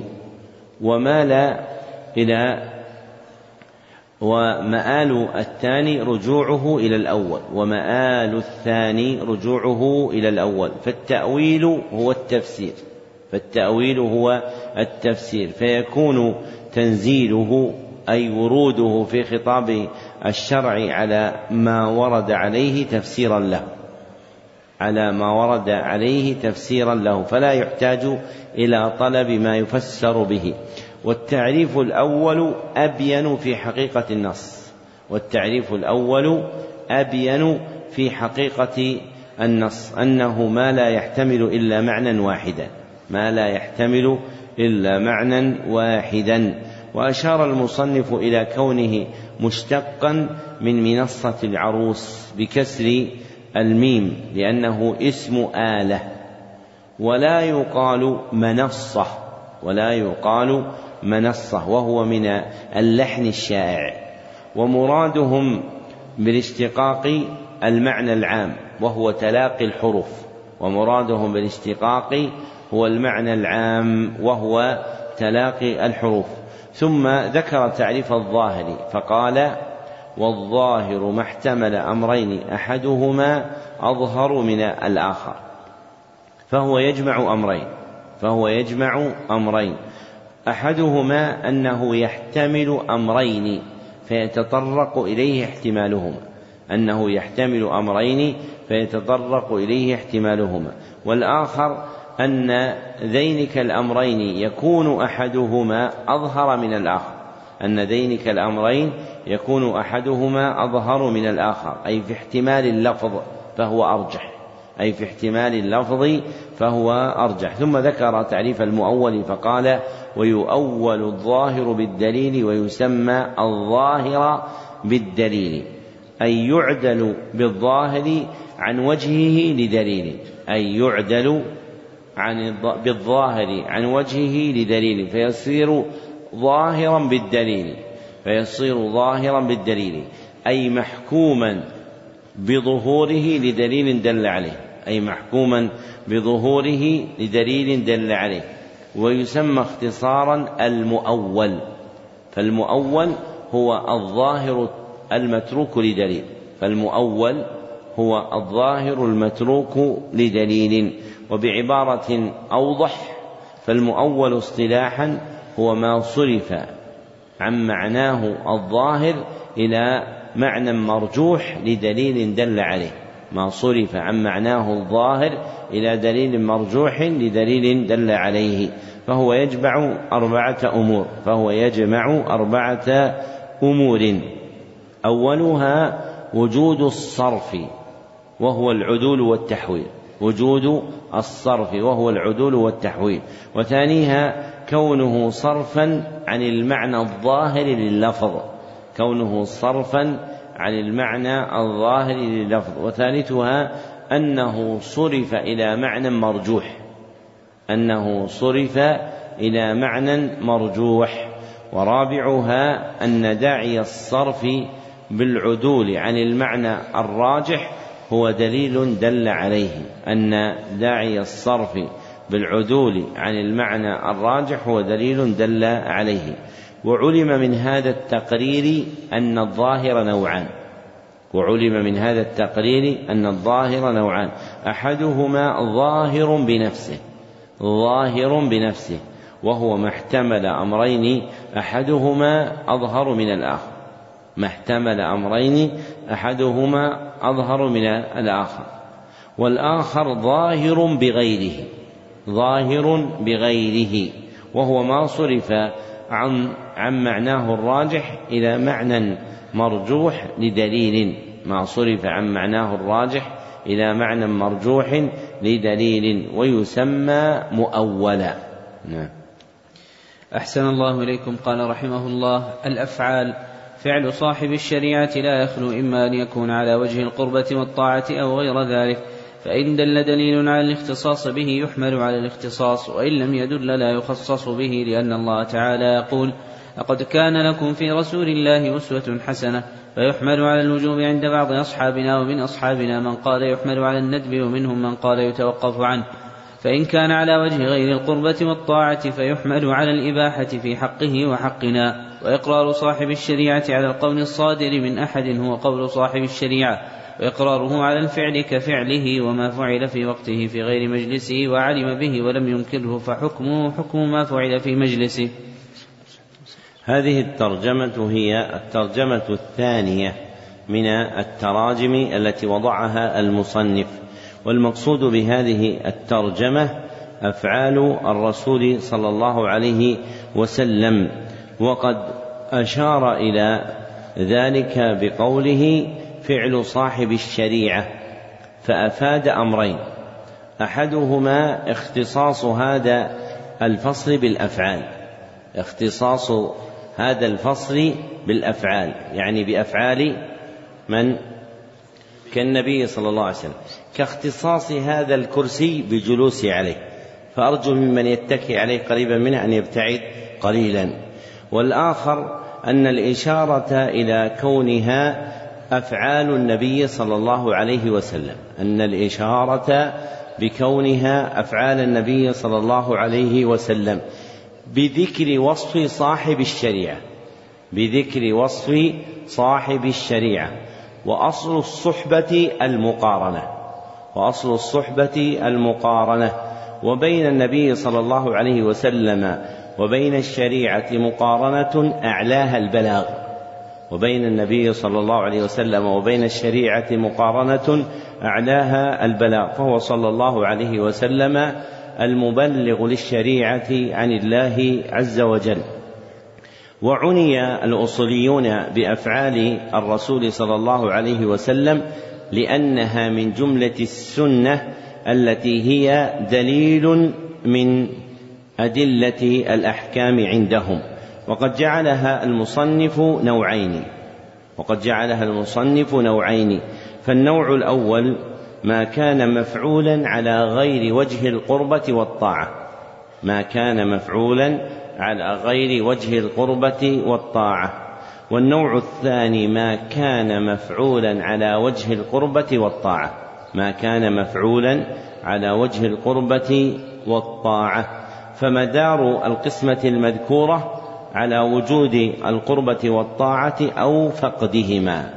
فمدار القسمة المذكورة على وجود القربة والطاعة أو فقدهما. والقربة اسم للمتعبد به باعتبار ما يراد منه. والقربة اسم للمتعبد به باعتبار ما يراد منه. فالمتعبد به يريد التقرب إلى الله. فالمتعبد به يريد منه التقرب إلى الله. وأما الطاعة فهي اسم للمتعبد به باعتبار موجبه الداعي إليه. فهي اسم للمتعبد به باعتبار موجبه الداعي إليه. وهو وقوع تلك العبادة طاعة لله. وهو وقوع تلك العبادة طاعة لله. فأما النوع الأول وهو ما كان مفعولا على غير وجه القربة والطاعة فقال المصنف في حكمه فيحمل على الإباحة في حقه وحقنا أن يكون مباحا لنا وله. فإذا خلا من قصد القربة والطاعة فأصله الإباحة. والفعل النبوي الخالي من قصد القربة والطاعة نوعان. والفعل النبوي الخالي من قصد الطاعة والقربة نوعان. أحدهما الفعل الجبلي. الفعل الجبلي أي ما غرس في جبلة الناس. أي ما غرس في جبلة الناس وفطروا عليه. مثل الأكل والشرب والنوم. فهذه الأفعال جبلية. الأصل فيها الإباحة. وقد يجعل لها حكم باعتبار هيئة مخصوصة وقد يجعل لها حكم باعتبار هيئة مخصوصة كالأكل باليمين أو الشمال. والآخر أفعال العادات أفعال العادات وهي الأفعال الواقعة منه صلى الله عليه وسلم وفق عادة قومه خاصة أو العرب عامة وهي الأفعال الواقعة منه صلى الله عليه وسلم وفق عادة قومه خاصة أو العرب عامة. فهذان النوعان لا يوجد فيهما أصل القربة والطاعة. فهذان النوعان لا يوجد فيهما أصل القربة قصد القربة والطاعة فيكونان مباحين. وأما ما كان مفعولا على وجه القربة والطاعة فجعله المصنف قسمين. أحدهما ما دل الدليل على اختصاصه به ما دل الدليل على اختصاصه به. وحكمه كما قال المصنف يحمل على الاختصاص أي فيكون له صلى الله عليه وسلم دون غيره. ويسمى الخصائص النبوية ويسمى الخصائص النبوية. والآخر ما لم يدل الدليل على اختصاصه ما لم يدل الدليل على اختصاصه. وحكمه كان كما قال المصنف لا يخصص به أي لا يكون له وحده دون غيره فيكون له ولنا. والحجة فيه قوله تعالى لقد كان لكم في رسول الله أسوة حسنة أي قدوة حسنة. فالأصل هو طلب التأسي بالنبي صلى الله عليه وسلم لأن الدين جعل له ولنا وجعل هو صلى الله عليه وسلم إماما لنا. وقد ذكر المصنف ثلاثة أقوال فيما يحمل عليه الفعل النبوي الذي لم يدل الدليل على اختصاصه به. وقد ذكر المصنف ثلاثة أقوال فيما يحمل عليه الفعل النبوي الذي لم يدل الدليل على اختصاصه به هي عند الشافعية وغيرهم. أولها حمله على الوجوب فيكون واجبا. حمله على الوجوب فيكون واجبا. وثانيها حمله على الندب فيكون مندوبا. حمله على الندب فيكون مندوبا أي مستحبا. وثالثها أن يتوقف عنه. وثالثها أن يتوقف عنه والمراد بالتوقف هنا أن يتوقف عن الحكم بكونه واجبا أو مستحبا أن يتوقف عن الحكم بكونه واجبا أو مستحبا بالقطع مع القطع بكونه مطلوبا مع القطع بكونه مطلوبا. والمختار من هذه الأقوال الثلاثة وأولاها بالرجحان أن الفعل النبوي المعمول على المفعول على وجه القربة والطاعة ولم يدل الدليل على اختصاصه به صلى الله عليه وسلم أنه للندب أنه للندب فيكون مستحبا أي من باب النفل. وبقي من الأفعال النبوية فعل لم يذكره المصنف وهو الفعل الفعل النبوي المبين للمجمل الفعل النبوي المبين للمجمل كفعله صلى الله عليه وسلم في الوضوء كفعله صلى الله عليه وسلم في الوضوء المبين له المبين له فإن صفة وضوئه صلى الله عليه وسلم بينت لنا الإجمال المذكور في آية الوضوء يا أيها الذين آمنوا إذا قمت إلى الصلاة فاغسلوا وجوهكم الآية. وما كان من هذا الجنس فله جهتان وما كان من هذا الجنس فله جهتان إحداهما جهة البيان النبوي. جهة البيان النبوي. فيكون واجبا على النبي صلى الله عليه وسلم تحقيقا للبيان فإنه أمر ببيان الشريعة فإنه أمر ببيان الشريع الشريعة. والأخرى جهة الفعل جهة الفعل فيكون تابعا لما بينه فيكون تابعا لما بينه. فإن كان المجمل واجبا صار البيان واجبا. فإن كان المجمل واجبا صار البيان واجبا. وإن كان المجمل نفلا صار البيان نفلا. صار البيان نفلا. فالعبادة التي وقع الأمر بها على وجه الإجمال ثم فصلها النبي صلى الله عليه وسلم بفعله يكون بيانه حينئذ أن الأصل فيه الوجوب. وإذا كان وإذا كانت تلك العبادة المأمور بها نفلا فيكون بيانه صلى الله عليه وسلم لإجمالها نفلا. فمثلا قوله تعالى أقم الصلاة أمر مجمل. ووقع تفصيل هذا الأمر في صفة صلاته صلى الله عليه وسلم ككون السجود بعد الركوع فيكون وقوع ذلك واجبا. وكمثل قوله تعالى ومن الليل فتنف ومن الليل فتهجد به نافلة لك عسى أن يبعثك ربك مقاما محمودا فبيانه صلى الله عليه وسلم بفعله في صلاة الليل يكون إيش؟ نفلا تبعا لأصل الأمر ثم ذكر المصنف رحمه الله ثلاث مسائل ختم بها الباب والتهجد هو إيش؟ ما هو التهجد؟ صلاة الليل. صلاة آخر الليل. أحسن. صلاة بعد نوم. صلاة بليل بعد نوم.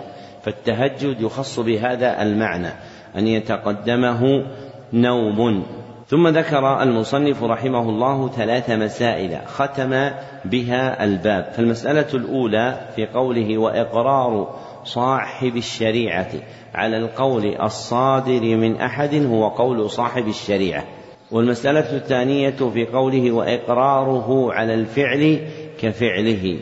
وهاتان المسألتان تتعلقان بإقرار النبي صلى الله عليه وسلم الذي هو قسيم القول والفعل الذي هو قسيم القول والفعل من السنة عند الأصوليين. فالسنة عند الأصوليين قول وفعل وتقرير والإقرار النبوي هو سكون النبي صلى الله عليه وسلم عند قول غيره أو فعله. سكون النبي صلى الله عليه وسلم عند قول غيره أو فعله. وهذا السكون له لوازم تعين على تفسيره. وهذا السكون له لوازم تعين على تفسيره. كترك النكير كترك النكير أو الموافقة. أو السكوت أو الضحك أو الزجر فهذه تدل على وجود معنى السكون. وقد ذكر المصنف رحمه الله أن إقرار النبي صلى الله عليه وسلم قول أحد هو قول هو كقوله وأن إقراره صلى الله عليه وسلم فعل أحد كفعله. فالإقرار النبوي على القول والفعل حجة كقوله أو فعله صلى الله عليه وسلم فالإقرار النبوي على القول أو الفعل حجة كقوله وفعله أو فعله صلى الله عليه وسلم. وأطلق المصنف فقال على القول الصادر من أحد أي أي أحد كان أي أح أي أح أي أي أحد كان على أي حال منه. كان مسلما أو كان كافرا. كان مسلما أو كان كافرا. وخصه بعض الأصوليين بالمسلم والأظهر عمومه فيتناول المسلم وغيره. فالنبي صلى الله عليه وسلم لا يقر أحدا على منكر.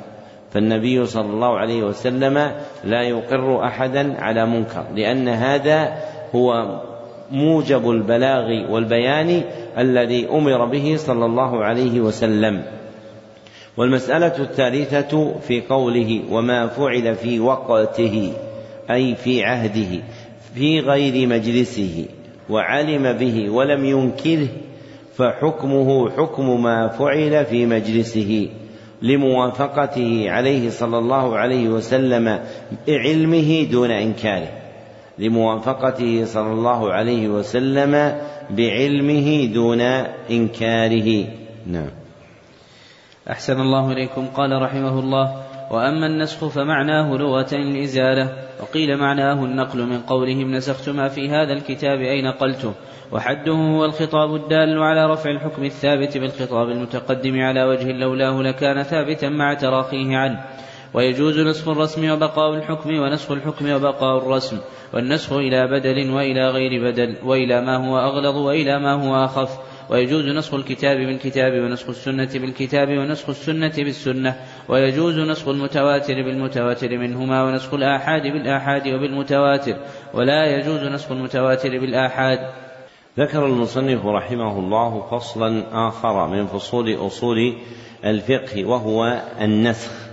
ذاكرا فيه ما تقدم له في صدر كتابه وهو الناسخ والمنسوخ وبين معناه لغة وشرعا. فأما معناه في اللغة فهو الإزالة وقيل النقل وقدم الأول مشعرا بميله إليه وقدم الأول مشعرا بميله إليه مع إيراد الثاني بصيغة تدل على التمريض.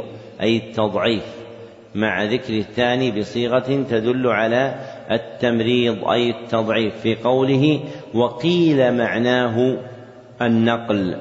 ومتفرق معاني النسخ في كلام العرب يجمعها الرفع. ومتفرق معاني النسخ في كلام العرب يجمعها الرفع.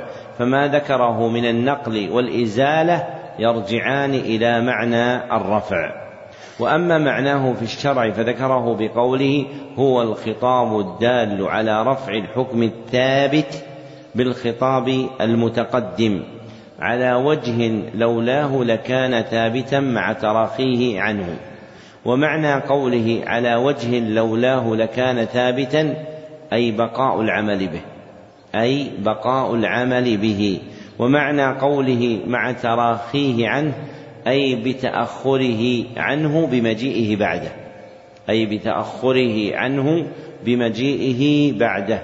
وهذا حد الناسخ لا النسخ. وهذا حد الناسخ لا النسخ. وجعله المصنف حدا للنسخ لأنه حكم ناشئ عن ورود الناسخ. لأنه حكم ناشئ عن ورود الناسخ. فأقام اسم الفاعل مقام المصدر. فأقام اسم الفاعل مقام المصدر للدلالة على ثبوته واستقراره. وخصه برفع الحكم الثابت لأنه أشهر أنواعه. وخصه بحكم برفع الحكم الثابت لأنه أشهر أنواعه. وهو كما تقدم قد يرفع الخطاب أو يرفع الحكم أو يرفعهما معا. وهو كما تقدم قد يرفع الخطاب وقد يرفع الحكم وقد يرفعهما معا. فالحد الجامع للنسخ أنه رفع الخطاب الشرعي أو حكمه رفع الخطاب الشرعي أو حكمه الثابت به أو هما معا رفع الخطاب الشرعي أو حكمه الثابت به أو هما معا بخطاب شرعي متراخ بخطاب شرعي متراخ. فهو يجمع ثلاثة أمور فهو يجمع ثلاثة أمور. أولها وقوع رفع الخطاب الشرعي أو حكمه أو هما معا. وقوع رفع الخطاب الشرعي أو حكمه أو هما معا. وثانيها أن الرافع خطاب شرعي آخر. أن الرافع خطاب شرعي آخر. وثالثها أن شرط الرفع هو تأخر الخطاب الشرعي الرافع. أن شرط الرفع هو تأخر الخطاب الشرعي الرافع. ثم ذكر المصنف أقسام النسخ بثلاث اعتبارات. أولها أقسام النسخ باعتبار متعلقه. أقسام النسخ باعتبار متعلقه. وثانيها أقسام النسخ باعتبار المنسوخ إليه. وثالثها أقسام النسخ باعتبار الناسخ. فبالنظر إلى الاعتبار الأول وهو أقسام النسخ باعتبار متعلقه فهو نوعان. أحدهما نسخ الرسم وبقاء الحكم. نسخ الرسم وبقاء الحكم. والآخر نسخ الحكم وبقاء الرسم. نسخ الحكم وبقاء الرسم. ولهما قرين هو ثالث الأنواع. ولهما قرين هو ثالث الأنواع. وهو نسخ الرسم والحكم معا. وهو نسخ الرسم والحكم معا. ولم يذكره اكتفاء بلزومه ولم يذكره اكتفاء بلزومه لأنه إذا جاز نسخ الرسم وجاز نسخ الحكم إذا انفردا جاز أيضا نسخهما إذا اجتمعا والمراد بالرسم هنا اللفظ والمبنى اللفظ والمبنى والمراد بالحكم ما يدل عليه اللفظ من المعنى. ما يدل عليه اللفظ من المعنى. أما بالنظر إلى الاعتبار الثاني وهو أقسام النسخ باعتبار المنسوخ إليه فهو عنده نوعان أيضا. وأما بالاعتبار الثاني وهو أقسام النسخ باعتبار المنسوخ إليه فهو نوعان أيضا. أحدهما منسوخ إلى غير بدل لا في رسمه ولا في حكمه. منسوخ إلى غير بدل لا في رسمه ولا في حكمه. والآخر منسوخ إلى بدل في رسمه وحكمه معا أو أحدهما. منسوخ إلى بدل في رسمه وحكمه معا أو أحدهما. فيبدل الرسم والحكم معا ويحل غيرهما محلهما أو يبدل الرسم فقط ويبقى الحكم السابق أو يبدل الحكم السابق ويبقى أو يبدل الحكم فقط ويبقى الرسم السابق. والمنسوخ إلى بدل في حكمه نوعان. والمنسوخ إلى بدل في حكمه نوعان. أحدهما منسوخ إلى بدل أغلظ. منسوخ إلى بدل أغلظ. والآخر منسوخ إلى بدل أخف. منسوخ إلى بدل أخف. وتقتضي القسمة العقلية نوعا ثالثا. وتقتضي القسمة العقلية نوعا ثالثا. وهو النسخ إلى إلى بدل مساو. وهو النسخ إلى بدل مساو. كنسخ استقبال القبلة من استقبال بيت المقدس إلى استقبال الكعبة. كنسخ استقبال القبلة من استقبال بيت المقدس إلى استقبال الكعبة. فالأنواع ثلاثة فالأنواع ثلاثة. ولم يذكر المصنف أنواع المنسوخ إلى بدل في رسمه وهي نوعان. ولم يذكر المصنف أنواع المنسوخ إلى بدل في رسمه. معنى رسمه إيش؟ لفظه لفظه. وهي نوعان. أحدهما منسوخ إلى بدل من جنسه. منسوخ إلى بدل من جنسه. كنسخ آية بآية أو حديث بحديث. كنسخ آية بآية أو حديث بحديث. والآخر منسوخ إلى غير بدل من جنسه. كنسخ آية بحديث أو نسخ حديث بآية. كنسخ آية بحديث أو نسخ حديث بآية. أما بالنظر إلى الاعتبار الثالث وهو أقسام النسخ باعتبار الناسخ. أقسام النسخ باعتبار الناسخ. فهي المذكورة في قوله ويجوز نسخ الكتاب بالكتاب ونسخ السنة بالكتاب إلى قوله بالآحاد. وهذه الجملة تشتمل على قسمتين للناسخ. أحدهما قسمة الناسخ باعتبار جنسه. قسمة الناسخ باعتبار جنسه. والأخرى قسمة الناسخ باعتبار قوة دلالته. قوة قسمة الناسخ إحداهما قسمة الناسخ باعتبار جنسه والأخرى قسمة الناسخ باعتبار قوة دلالته. فللناسخ باعتبار جنسه نوعان.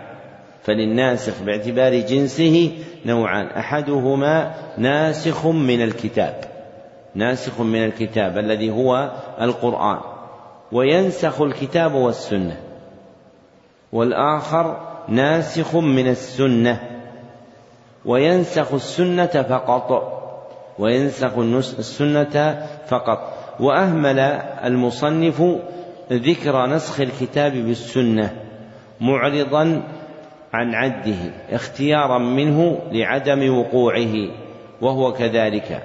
فلا يوجد مثال صحيح خال من الاعتراض على نسخ الكتاب بالسنة بأن ترد السنة بنسخ شيء في القرآن. فالسنة لا تنسخ فالسنة لا تنسخ القرآن باعتبار الواقع من التصرف في خطاب الشرع. أما قسمة الناسخ باعتبار قوة دلالته فهو نوعان. أما قسمة الناسخ باعتبار دلالته فهو نوعان. أحدهما المتواتر وينسخ المتواتر والآحاد.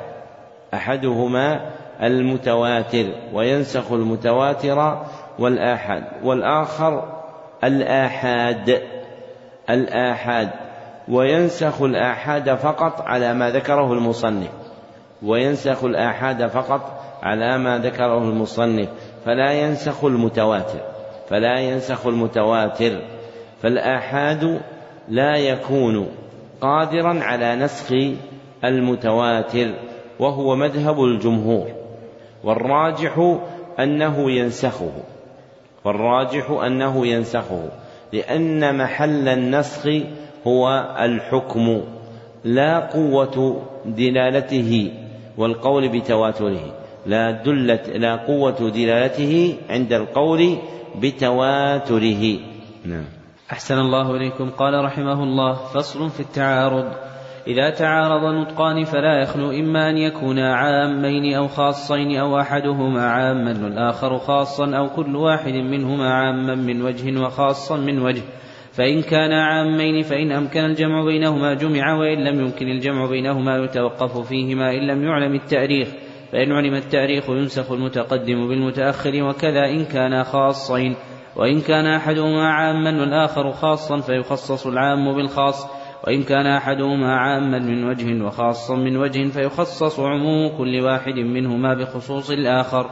هذه هي الترجمة الثالثة من التراجم الثلاث التي عقدها المصنف وهي في فصل آخر من فصول أصول الفقه هو التعارض وحده اصطلاحا تقابل الدليلين بمخالفة أحدهما الآخر في نظر المجتهد تقابل الدليلين بمخالفة أحدهما الآخر في نظر المجتهد فهو يجمع يجمع أربعة أمور. أحدها أنه تقابل أنه تقابل بجعل شيء قبالة شيء أي في مواجهته بجعل شيء قبالة شيء أي في مواجهته. وثانيها أن متعلقه هو الدليلان فهما المتقابلان. أن متعلقه هو الدليلان فهما المتقابلان. وثالثها أن المقابلة بينهما واقعة على وجه المخالفة. أن المقابلة بينهما واقعة على وجه المخالفة. ورابعها أن محله نظر المجتهد. أن محله نظر المجتهد. فالأدلة في نفسها لا تعارض بينها. فالأدلة في نفسها لا تعارض بينها. فالشريعة يصدق بعضها بعضا ولا يخالف بعضها بعضا. قال تعالى كتابا متشابها أي يصدق بعضه بعضا. وبين المصنف رحمه الله أن الدليلين اللذين يقع التعارض أن الدليلين الذي يقع بينهما التعارض هما من النطق. فقال إذا تعارض نطقان. وتقدم أن النطق هو قول الله وقول رسوله صلى الله عليه وسلم. فالتعارض واقع بين الآيات والأحاديث مع اتفاق جنسهما أو افتراقه. فالتعارض واقع بين الآيات والأحاديث مع اتفاق جنسهما أو افتراقه. وهذا خرج مخرج الغالب. وهذا خرج مخرج الغالب. فقد يقع التعارض بين النطق وغيره. فقد يقع التعارض بين النطق وغيره كوقوعه بين آية وإجماع أو بين حديث وإجماع أو بين إجماع وقول صحابي. فالمذكور هنا من باب ضرب المثل وخرج مخرج الغالب. ثم ذكر أن أنواع التعارض أربعة. أن أنواع التعارض أربعة. أحدها التعارض بين دليلين عامين. التعارض بين دليلين عامين. وثانيها التعارض بين دليلين خاصين. وثالثها التعارض بين دليل عام ودليل خاص. ورابعها التعارض بين دليل عام من وجه وخاص من وجه آخر. مع دليل آخر عام من وجه وخاص من وجه آخر. التعارض بين دليل عام من وجه وخاص من وجه. مع دليل عام من وجه وخاص من وجه آخر. فأما النوعان الأولان فذكر طريق نفي التعارض بينهما في قوله فإن كان عامين فإن أمكن الجمع بينهما جمع إلى قوله وكذا إن كان خاصين فذكر ثلاث مراتب الأولى الجمع والثانية النسخ والثالثة التوقف الأولى الجمع الثانية النسخ والثالثة التوقف فأما الجمع اصطلاحا فهو التأليف بين مدلول بين مدلولي دليلين توهم تعارضهما هو التأليف بين مدلولي دليلين توهم تعارضهما بلا تكلف ولا إحداث. بلا تكلف ولا إحداث. ومعنى بلا تكلف أي تحميل الدليل معنى لا يحتمله. تحميل أي تحميل الدليل معنى لا يحتمله ومعنى الإحداث إحداث قول مبتدع في فهم الدليل إحداث قول مبتدع في فهم الدليل. وأما النسخ فتقدم بيانه وأما النسخ فتقدم بيانه. وذكر العلم بالتاريخ لأن وقوع التراخي بين الدليلين يجعل المتقدم منسوخا والمتأخر إيش؟ ناسخا.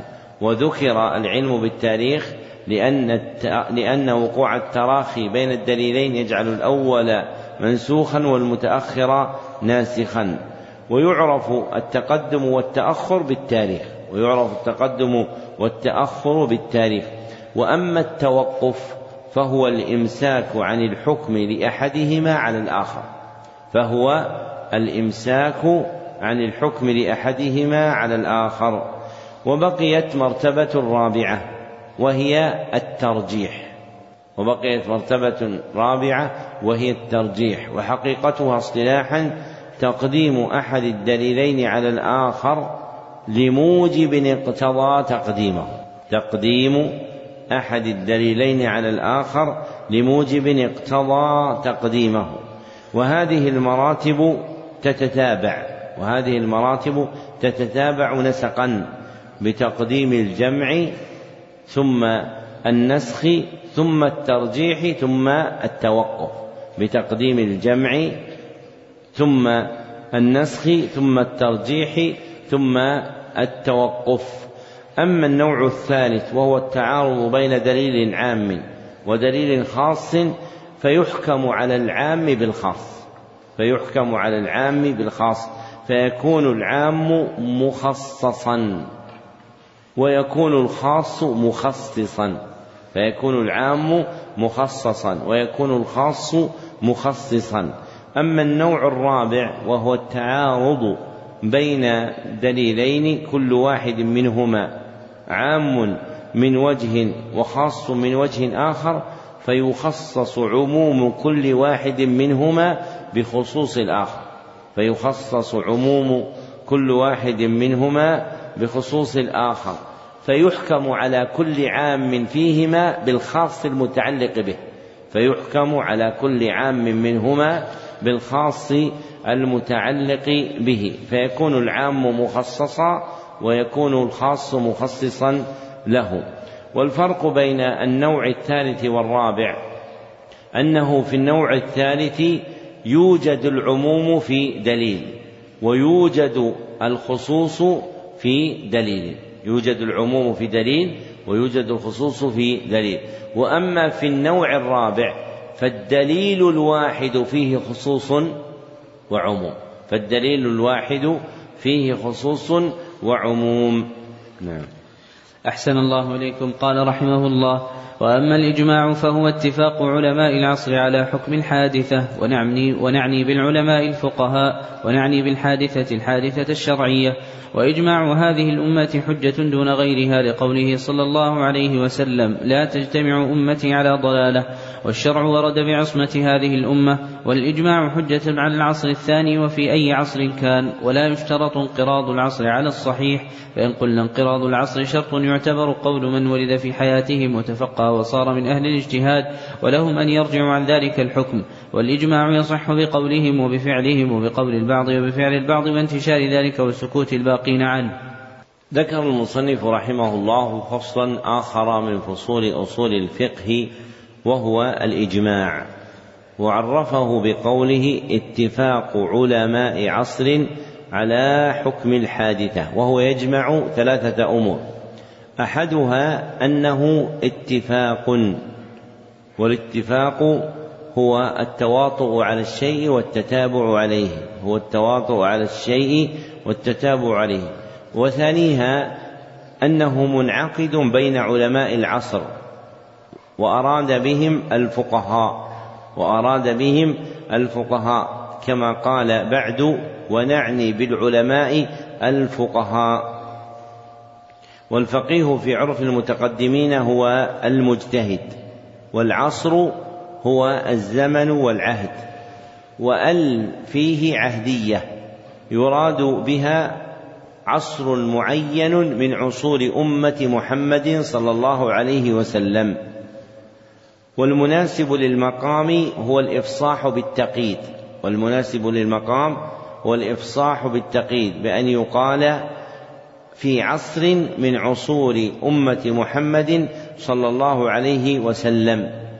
ولا بد أيضا من تقييده بكونه واقعا بعد موت النبي صلى الله عليه وسلم. ولا بد من تقييده أيضا بكونه واقعا بعد موت النبي صلى الله عليه وسلم وثالثها أن متعلقه الوارد عليه هو حكم حادثة هو حكم حادثة. قال المصنف ونعني بالحادثة الحادثة الشرعية والمختار أن الإجماع هو اتفاق مجتهد عصر من عصور أمة محمد صلى الله عليه وسلم. بعد موته على حكم شرعي. اتفاق مجتهد عصر من عصور أمة محمد صلى الله عليه وسلم بعد موته على حكم شرعي.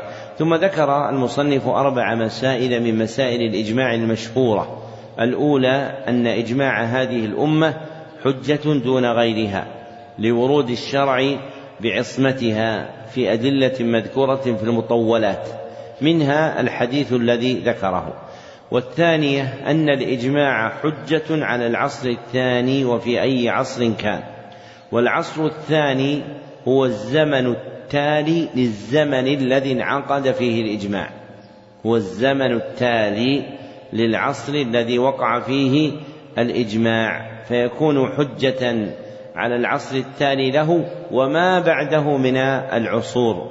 والثالثة أنه لا يشترط انقراض العصر أنه لا يشترط انقراض العصر الذي انعقد فيه الاجتماع أي جيل المجتهدين الذين حصل منهم الاتفاق أي جيل المجتهدين الذين حصل منهم الاتفاق. والانقراض هو موتهم والانقراض هو موتهم. ثم ذكر أنه على القول بأن انقراض العصر شرط يعتبر قول من ولد في حياتهم وتفقه وصار من أهل الاجتهاد ولهم أن يرجعوا عن ذلك الحكم. أي لو قدر أنه ولد في حياة المجتهدين المجمعين على حكم ما أحد فتفقه وصار من أهل الاجتهاد وأدرك حياة المجتهدين صار معدودا في ذلك صار معدودا في ذلك. فلهم أن يرجعوا عن ذلك الحكم الذي انعقد قبل وجوده إلى الحكم الذي قال به بعد وجوده إلى الحكم الذي قال به بعد وجوده. فلو قدر أنه أجمع فقهاء في جيل ثم ولد في هذا الجيل من تفقه وصار موصوفا بالاجتهاد وأدرك جيل أولئك المجتهدين فأظهر قولا آخر في المسألة نصره ببيان تام فرجع أولئك إلى قوله فإنه يجوز حينئذ. والرابعة أن الإجماع يصح بقول المجتهدين وفعلهم يصح بقول المجتهدين وفعلهم في فيكون طريق اتفاقهم جميعا. القول أو الفعل فيصير طريق اتفاقهم جميعا القول أو الفعل ويصح أيضا بقول بعضهم وفعل بعضهم فيكون الإجماع الواحد له طريقان طريق القول وطريق الفعل فيوجد القول في بعضهم ويوجد الفعل في بعضهم ويصح بانتشار ذلك عن بعضهم أي نقله عنهم وسكوت الباقين. ويصح بانتشار ذلك عن بعضهم أي نقله عنهم وسكوت الباقين ويسمى الإجماع السكوتي وهو حجة على الصحيح. نعم. أحسن الله إليكم قال رحمه الله وقول الواحد من الصحابة ليس بحجة على غيره على القول الجديد ذكر المصنف رحمه الله فصلا آخر من فصول أصول الفقه وهو قول الصحابي وهو قول الصحابي. والقول خرج مخرج الغالب. والقول خرج مخرج الغالب. فمثله الفعل والإقرار أيضا. فمثله القول فمثله الفعل والإقرار أيضا. وذكر الواحد خرج أيضا مخرج الغالب. بكون الحكم صادرا عن واحد بكون الحكم صادرا عن واحد ومراده به القول الواحد سواء كان عن واحد من الصحابة أو أكثر ومراده به القول الواحد سواء عن الواحد من الصحابة أو أكثر. وبين أن قول الصحابي ليس حجة على غيره ليس حجة على غيره وقوله غيره يشمل الصحابة فمن بعدهم. فلا يكون قول الصحابي حجة على صحابي آخر ولا على غيره ممن يأتي بعده في هذه الأمة.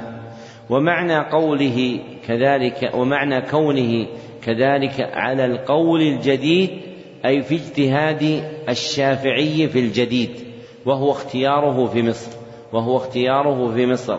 فاختيار الشافعي في مصر يسمى القول الجديد كما أن اختياره في العراق يسمى القول القديم فإنه كان في العراق أولا ثم تحول إلى مصر.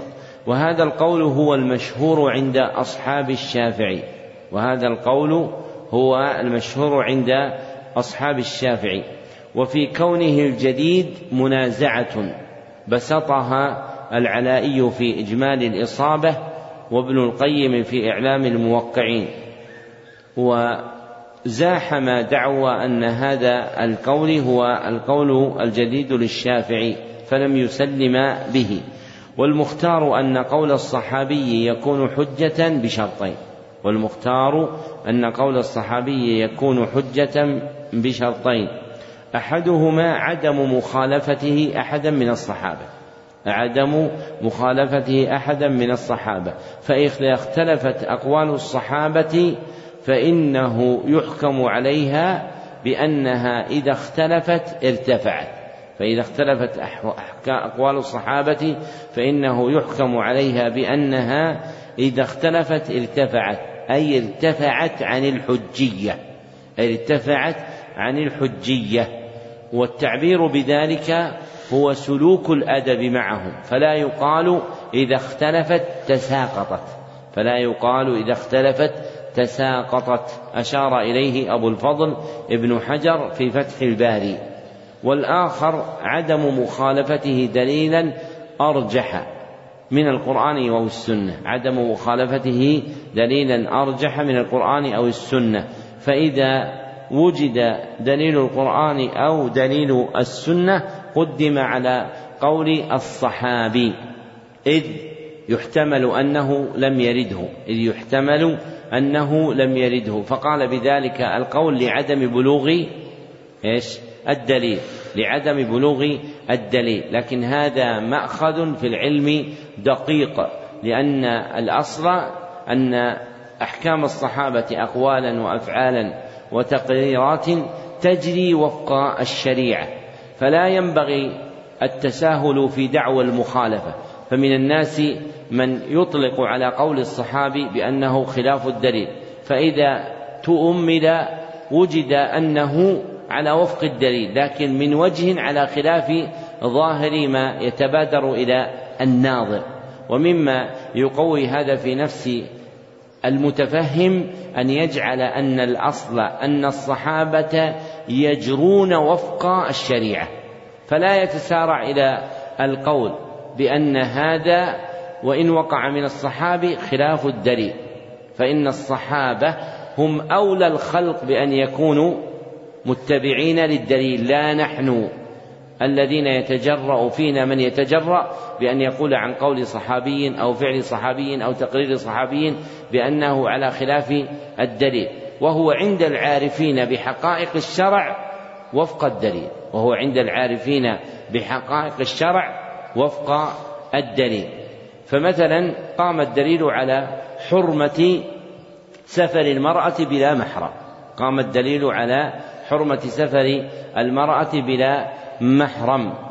وثبت عن ابن عمر رضي الله عنه أنه حج بنساء من مواليه. أنه حج بنساء من مواليه. يعني لا محرم لهن. كنا إماء عنده ثم أعتقهن وحججن معه. وحججن معه. فهذا يخالف الدليل ولا ما يخالف؟ في الظاهر تجد بعض الناس يقول هذا خلاف الدليل والعبرة بالدليل لا عبرة بقول ابن عمر.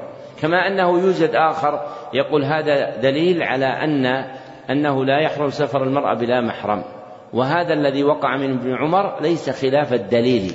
فإن ابن عمر فعل ذلك في زمن الفتنة فإنه خاف عليهن إذا تركهن في المدينة أن يشجر ما يشجر من القتال بين المتنازعين من بني أمية وبين إمارة ابن الزبير رضي الله عنه فأخذهن عملا بالضرورة بتقديم ارتكاب إحدى المفسدتين على الأخرى فيكون عمله جاريا وفق الأدلة ولا يصلح أن يكون دليلا للمسألة المذكورة. والمقصود أن المتفهم ينبغي أن يحذر من كثرة اللهج بأن فعل صحابي أو قول خلاف الدليل لأن الصحابي أولى بالدليل منك وأحرص على الدليل منك. وقد سرنا إلى زمن ابتلي فيه جناب الصحابة ممن ينتسب إلى العلم لا من المخالفين من المبتدعة. حتى تجد في بعض من ينتسب إلى السنة والحديث يقول عن فعل صحابي ما إنه بدعة ويكثر هذا منه. ومثل هذا لا يمكن أن يكون عند مسلم دراك للكتاب والسنة لأن الدراك للكتاب والسنة يعلم أن الصحابة أولى بالاتباع من غيرهم.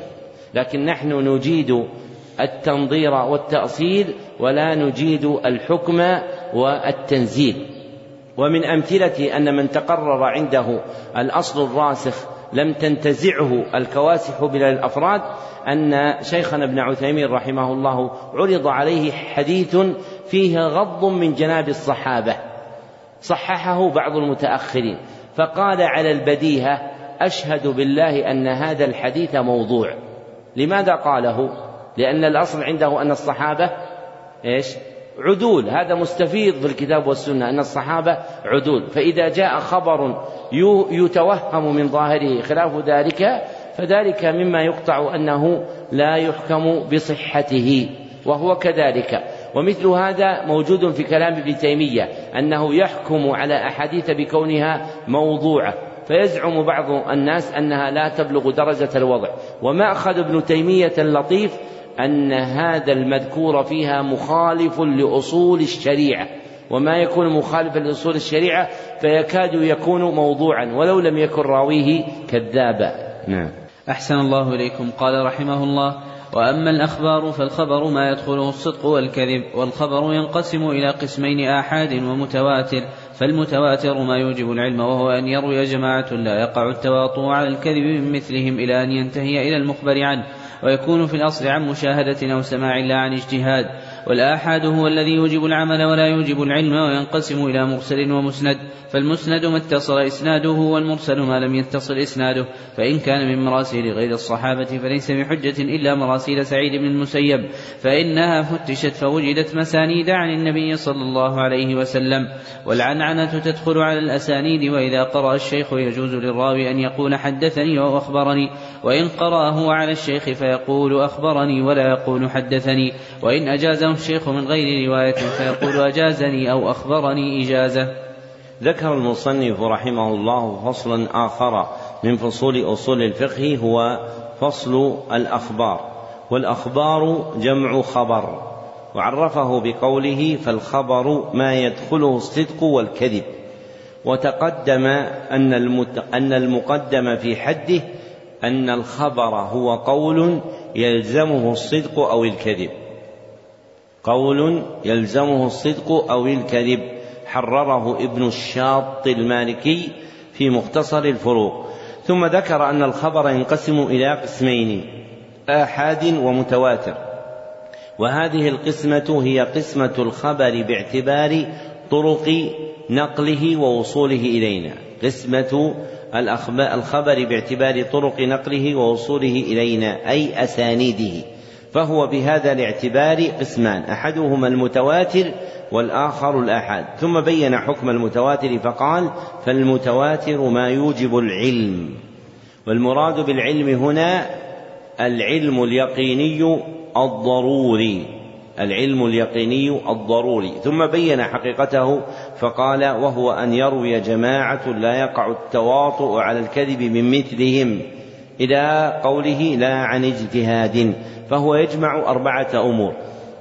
أحدها أنه يرويه جماعة أي عدد كثير.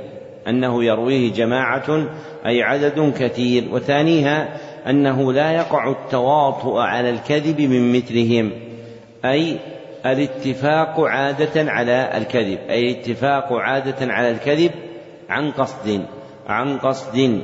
وثالثها أن ذلك يستمر إلى أن ينتهي إلى المخبر عنه فيكون في جميع طبقات الإسناد فيكون في جميع طبقات الإسناد ورابعها أنه يكون في الأصل عن مشاهدة أو سماع لا عن اجتهاد أي بأن ينتهي إلى الحس برؤية أو سماع أي بأن ينتهي إلى الحس برؤية أو سماع. وأخصر من هذا الذي ذكره هو ما تقدم أن المتواتر هو خبر له طرق بلا عدد معين يفيد بنفسه العلم بصدقه. خبر بلا خبر له طرق بلا عدد معين يفيد بنفسه العلم بصدقه. ثم ذكر حكم الآحاد فقال والآحاد هو الذي يوجب العمل. ولا يوجب العلم وهذا هو القول المشهور. والراجح أن الآحاد يوجب العلم النظري بالقرائن. أن الآحاد يوجب العلم النظري بالقرائن. ولم يذكر حد الآحاد وكأنه أراد استفادته من قسمته المذكورة بعده. والآحاد كما تقدم هو خبر له طرق منحصرة. خبر له طرق منحصرة. لا يفيد بنفسه العلم بصدقه.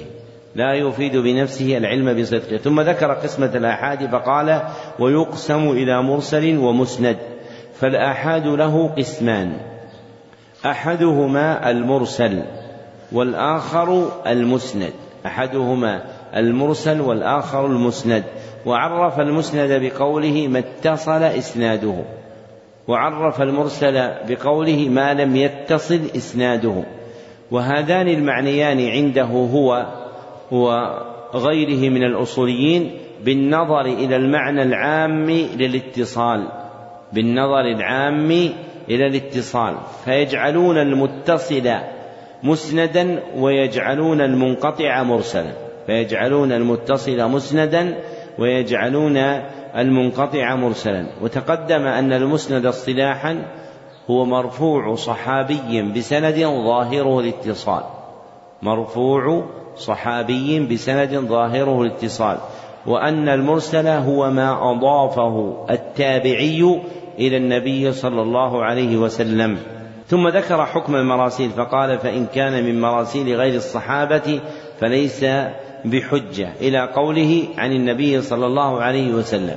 وهذه الجملة تفيد أن المرسل له ثلاثة أحكام. أن المرسل له ثلاثة أحكام. أولها القبول. القبول إذا كان مرسل صحابيا. إذا كان مرسل صحابي وثانيها الرد. إذا كان مرسل غير صحابي إذا كان مرسل غير صحابي. وثالثها قبول مراسيل سعيد بن المسيب فقط مع مراسيل الصحابة. قبول مراسيل سعيد بن المسيب فقط مع مراسيل الصحابة. وعلله بقوله إلا مراسيل سعيد بن المسيب فإنها فتشت فوجدت مسانيد عن النبي صلى الله عليه وسلم.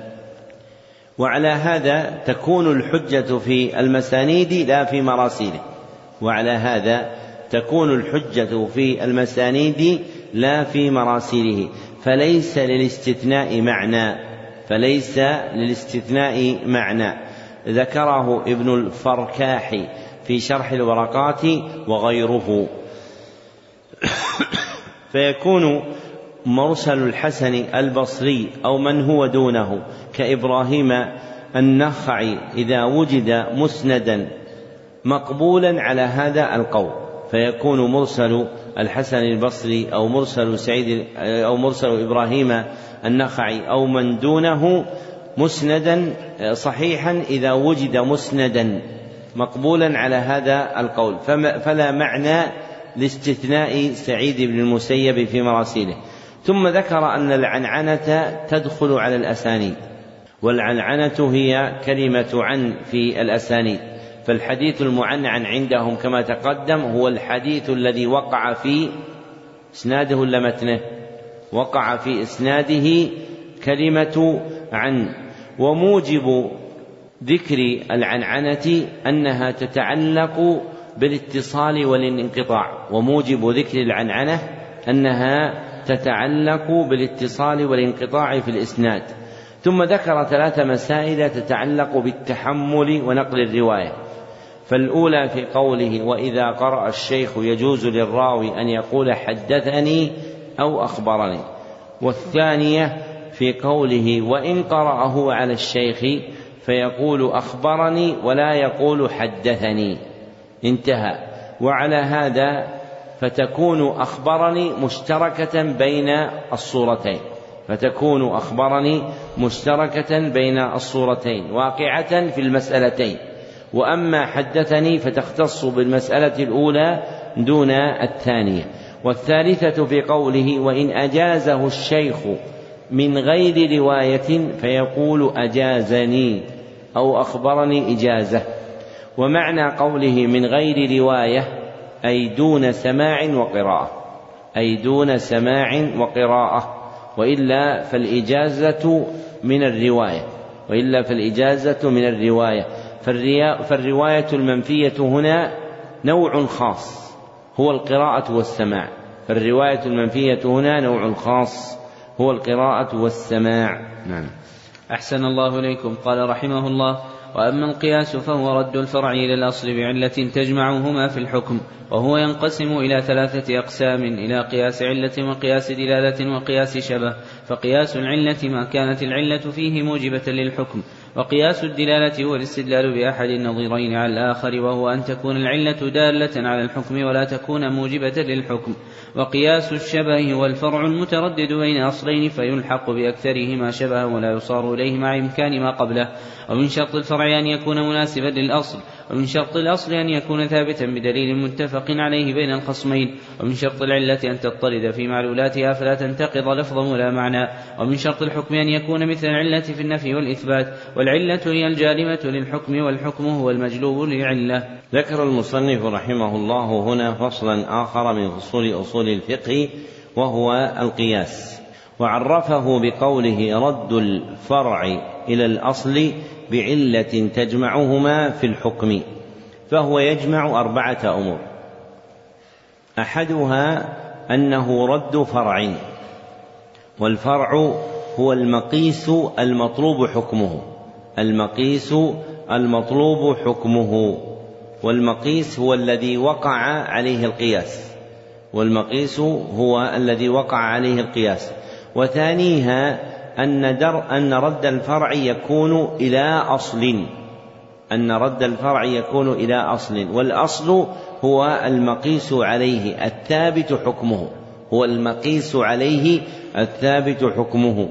وثالثها أن الرد يكون بعلة تجمعهما. أن الرد يكون بعلة تجمعهما. ورابعها أن متعلق الرد هو الحكم. أن متعلق الرد هو الحكم فتطلب معرفة حكم الفرع برده إلى أصل فتطلب معرفة حكم الفرع برده إلى أصل. والمختار أن القياس اصطلاحا هو حمل معلوم على معلوم في الحكم لعلة جامعة بينهما. حمل معلوم على معلوم في الحكم لعلة جامعة بينهما. ثم ذكر المصنف قسمة القياس فقال وهو ينقسم إلى ثلاثة أقسام إلى قياس علة وقياس دلالة وقياس شبه. وهذه القسمة هي باعتبار الجامع بين الأصل والفرع وهذه القسمة هي باعتبار الجامع بين الأصل والفرع. ثم ذكر حد كل قسم من هذه الأقسام فقال فقياس العلة ما كانت العلة موجبة ما كانت العلة فيه موجبة للحكم. وبعبارة أظهر ما جمع فيه بين الأصل والفرع بعلة ظاهرة. ما جمع فيه بين الأصل والفرع بعلة ظاهرة. ثم ذكر حد قياس الدلالة في قوله هو الاستدلال بأحد النظيرين على الآخر وهو أن تكون العلة دالة على الحكم ولا تكون موجبة للحكم. وبعبارة أبين هو ما جمع فيه بين الأصل والفرع بدليل العلة. ما جمع فيه بين الأصل والفرع بدليل العلة وهو أثرها وموجبها. وهو أثرها وموجبها. ثم ذكر حد قياس الشبه فقال هو الفرع المتردد بين أصلين فيلحق يلحق بأكثرهما شبها ولا يصار إليه مع إمكان ما قبله. وبعبارة أبين هو ما جمع فيه بين الأصل والفرع هو ما جمع فيه بين الأصل والفرع علتان متجاذبتان. ما جمع فيه بين الفرع والأصل علتان متجاذبتان. ترجع كل واحدة منهما إلى أصل مستقل. ترجع كل واحدة منهما إلى أصل مستقل. وحكم عليه بقوله فيلحق بأكثرهما شبها وأنه لا يصار إليه مع إمكان ما قبله فهو أضعف أنواع القياس. فهو أضعف أنواع القياس. ثم ذكر رحمه الله شروطا من شروط أركان القياس فذكر أن من شرط الفرع أن يكون مناسبا للأصل أي في الجامع بينهما وهو العلة فتكون وصفا مناسبا للأصل والفرع معا فتكون وصفا مناسبا للأصل والفرع معا. وذكر أن من شرط الأصل أن يكون ثابتا بدليل متفق عليه بين خصمين أي في حال المناظرة أي في حال المناظرة. فإن تجرد النظر عن المناظرة وجب ثبوت حكم الأصل بدليل عند القائس. فإن تجرد النظر عن المناظرة وجب ثبوت حكم الأصل بدليل عن القائس عند القائس وهو فاعل القياس وهو فاعل القياس الحاكم به. فالمقصود عده شرطا أن يكون الأصل ثابتا بدليل عند مدعي القياس. فالمقصود عده شرطا هنا أن يكون الأصل ثابتا بدليل عده بدليل عند مدعي القياس سواء كان حال المناظرة أو في غير المناظرة. ثم ذكر أن من شرط العلة أن تضطرد في معلولاتها. فلا تنتقض فلا تنتقض لفظا ولا معنى. أي بأن تكون واقعة في جميع صورها. أي بأن تكون واقعة في جميع صورها. والمعلولات هي الأحكام المعللة بها. والمعلولات هي الأحكام المعللة بها. ثم ذكر أن من شرط الحكم أن يكون مثل العلة في النفي والإثبات أي أن من شرط حكم الأصل أن يكون دائرا كدوران العلة أي أن من شرط الأصل أن يكون دائرا مع دوران العلة نفيا وإثباتا ووجودا وعدما.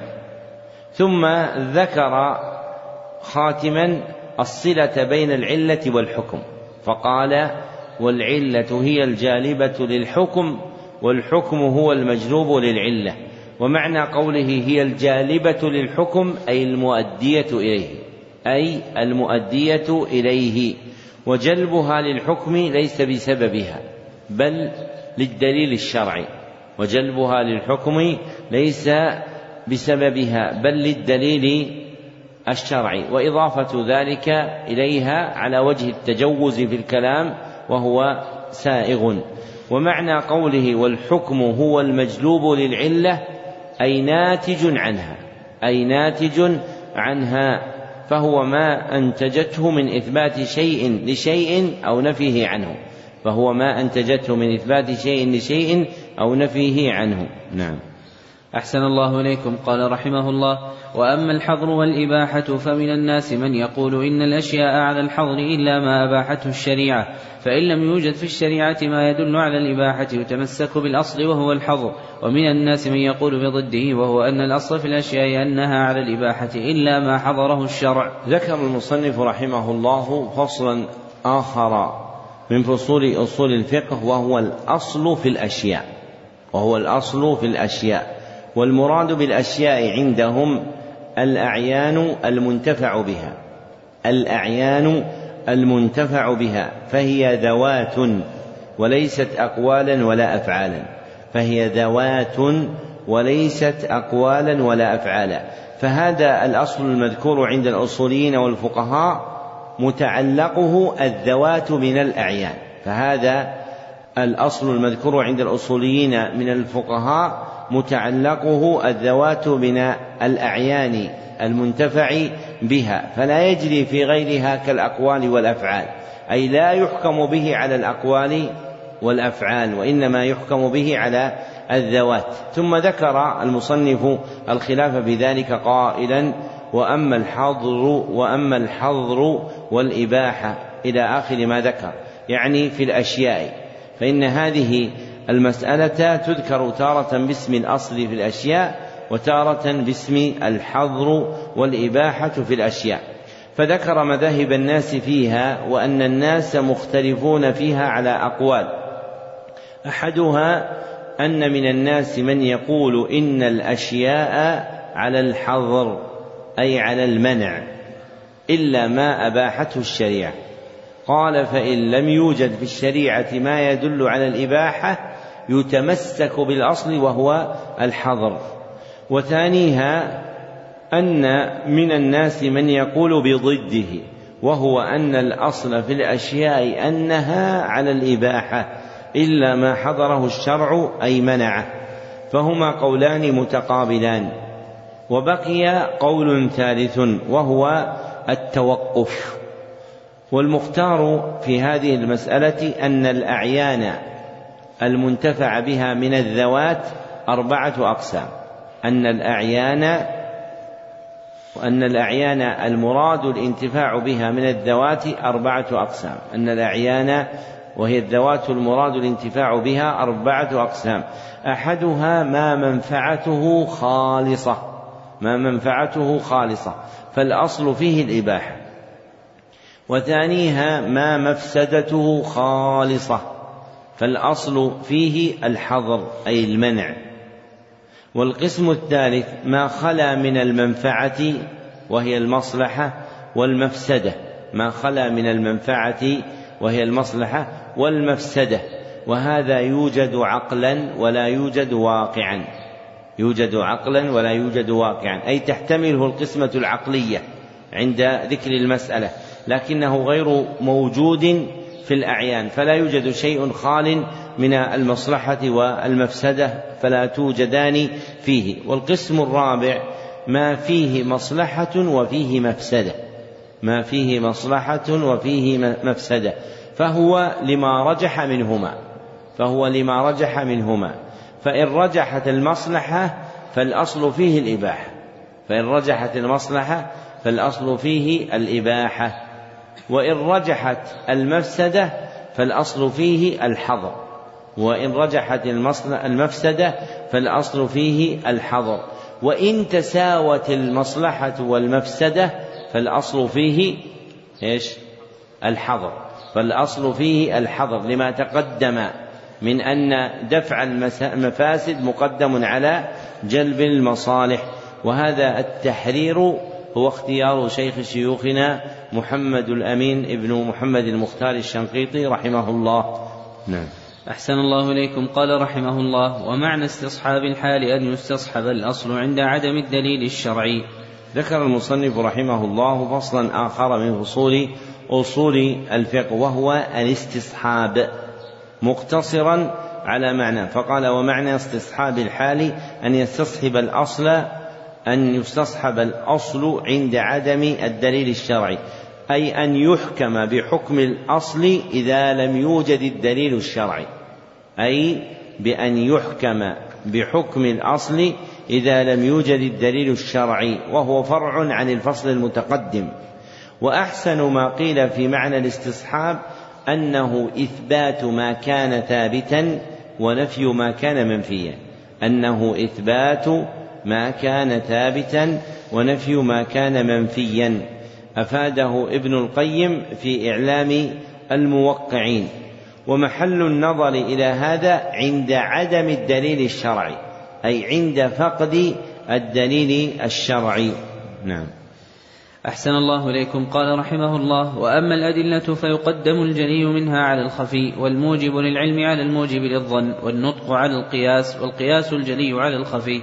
فإن وجد في النطق ما يغير الأصل وإلا فيستصحب الحال ومن شرط المفتي أن يكون عالما ذكر المصنف رحمه الله هنا فصلا آخر من فصول أصول الفقه يسمى ترتيب الأدلة يسمى ترتيب الأدلة عند وجود التعارض فهو تابع لفصل التعارض المتقدم.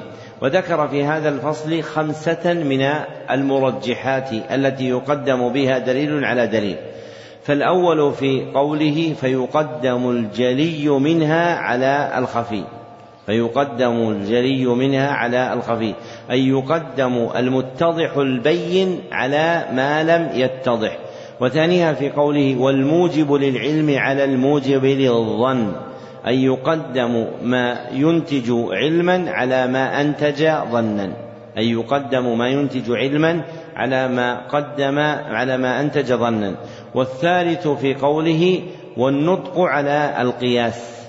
فالمراد بالنطق كما تقدم قول الله سبحانه وتعالى وقول النبي صلى الله عليه وسلم. والرابع في قوله والقياس الجلي على الخفي. والقياس الجلي هو ما نص على علته أو أجمع عليها. والقياس الجلي هو ما نص على علته أو أجمع عليها. أو قطع بنفي الفارق بين الأصل والفرع. أو قطع بنفي الفارق بين الأصل والفرع.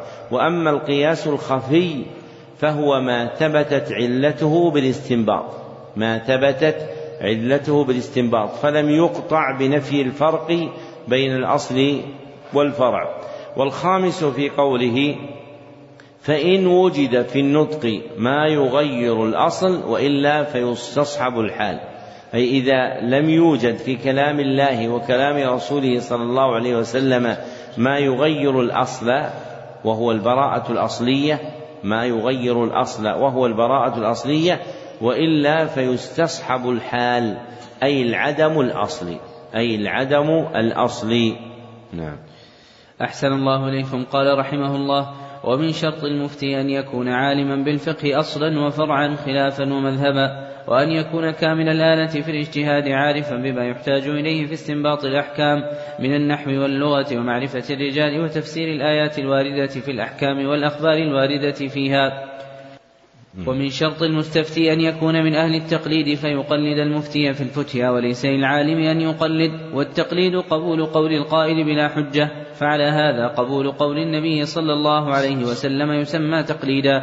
ومنهم من قال التقليد قبول قول القائل وأنت لا تدري من أين قاله. فإن قلنا إن النبي صلى الله عليه وسلم كان يقول بالقياس فيجوز أن يسمى قبول قوله تقليدا. وأما الاجتهاد فهو بذل الوسع في بلوغ الغرض. فالمجتهد إن كان كامل الآلة في الاجتهاد فإن اجتهد في الفروع فأصاب فله أجران وإن اجتهد فيها وأخطأ فله أجر واحد. ومنهم من قال كل مجتهد في الفروع مصيب. ولا يجوز أن يقال كل مجتهد في الأصول الكلامية مصيب لأن ذلك يؤدي إلى تصويب أهل الضلالة من النصارى والمجوس والكفار والملحدين. ودليل من قال ليس كل مجتهد في الفروع مصيبا قوله صلى الله عليه وسلم من اجتهد وأصاب فله أجران ومن اجتهد وأخطأ فله أجر واحد وجه الدليل أن النبي صلى الله عليه وسلم خطأ المجتهد تارة وصوبه أخرى. ختم المصنف رحمه الله بفصل آخر من فصول أصول الفقه وهو معرفة المفتي والمستفتي والاجتهاد والتقليد. معرفة المفتي والمستفتي والاجتهاد والتقليد. وذكر فيه خمسة أمور. فأما الأمر الأول فهو شرط المفتي والمفتي هو المخبر عن حكم شرعي. هو المخبر عن حكم شرعي. وعد من شرط المفتي شرطين جامعين. أحدهما أن يكون عالما بالفقه أصلا وفرعا خلافا ومذهبا أي جامعا بين العلم بأصول الفقه وهي قواعده وبين فروعه وهي مسائله أي جامعا بين العلم بأصول الفقه وهي قواعده وبين فروعه وهي مسائله. وبين الخلاف العالي بين الفقهاء من كل مذهب وبين الخلاف الخاص بمذهبه. وبين الخلاف العالي بين الفقهاء في كل مذهب وبين الخلاف الخاص بمذهبه. فاسم الخلاف في عرف المتقدمين إذا أطلق المراد به الاختلاف الواقع في مسألة بين فقهاء المذاهب، الاختلاف الواقع في مسألة بين فقهاء المذاهب، والآخر في قوله وأن يكون كامل الآلة في الاجتهاد، وفسر كمال الآلة في الاجتهاد بقوله عارفا بما يحتاج إليه في استنباط الأحكام من النحو واللغة إلى آخر ما ذكر. فلا يبلغ المرء مرتبة الإفتاء حتى يكون كامل الآلة باجتهاد بأن تكون له آلة وافرة. فمقصوده من كمال من كمال الآية الآلة هو حصول ما يحتاج إليه منها لا الإحاطة بالعلم كله. هو حصول ما يحتاج إليه منها لا الإحاطة بالعلم كله. فيكون عارفا بما يحتاج إليه من العلوم المعينة على استنباط الأحكام لا أن يستوفي العلم بتلك الأح... بتلك العلوم كلها فهذا هو فهذا متعذر قطعا. فيكفيه في حصول آلة اجتهاد هو وفور ما يحتاج إليه من العلوم المعينة على الاستنباط سواء كانت من أصول الفقه أو من النحو أو من قواعد الفقه أو من غيرها من العلوم. وأما الأمر الثاني وهو شرط المستفتي وهو شرط المستفتي. فذكره في قوله ومن شرط المستفتي أن يكون من أهل التقليد فيقلد المفتي في الفتيا. والمستفتي هو المستخبر عن الحكم الشرعي.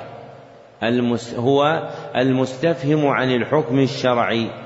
هو المستخبر عن الحكم الشرعي أي المستفهم عنه.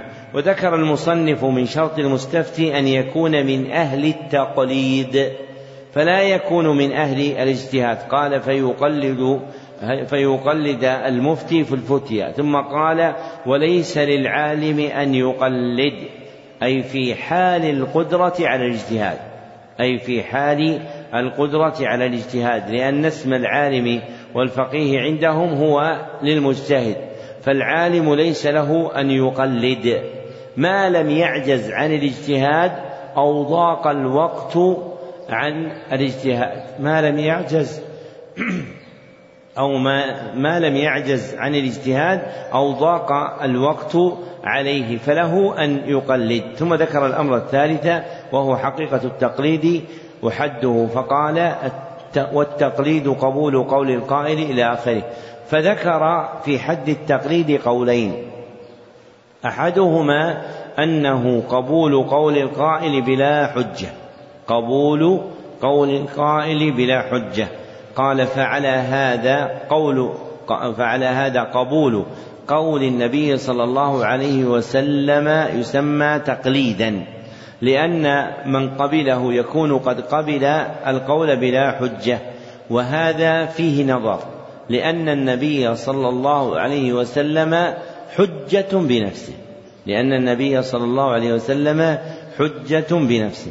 والآخر في قوله ومنهم من قال التقليد قبول قول القائل وأنت لا تدري من أين قاله أي من أي وجه بنى عليه هذا القول. ثم قال فإن قلنا إن النبي صلى الله عليه وسلم كان يقول بالقياس فيجوز أن يسمى قبول قوله تقليدا وهذا فيه نظر أيضا كما تقدم. والمختار أن التقليد هو تعلق العبد بمن ليس حجة لذاته في حكم شرعي.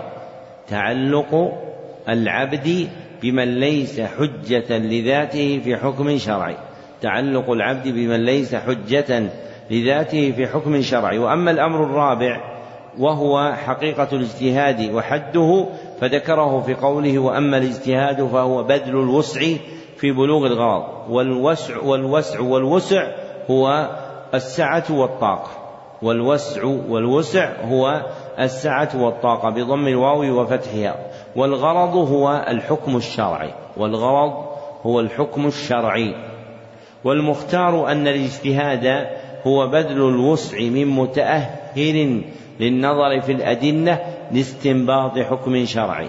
هو بذل الوسع من متأهل للنظر في الأدلة لاستنباط حكم شرعي فهو يجمع ثلاثة أمور.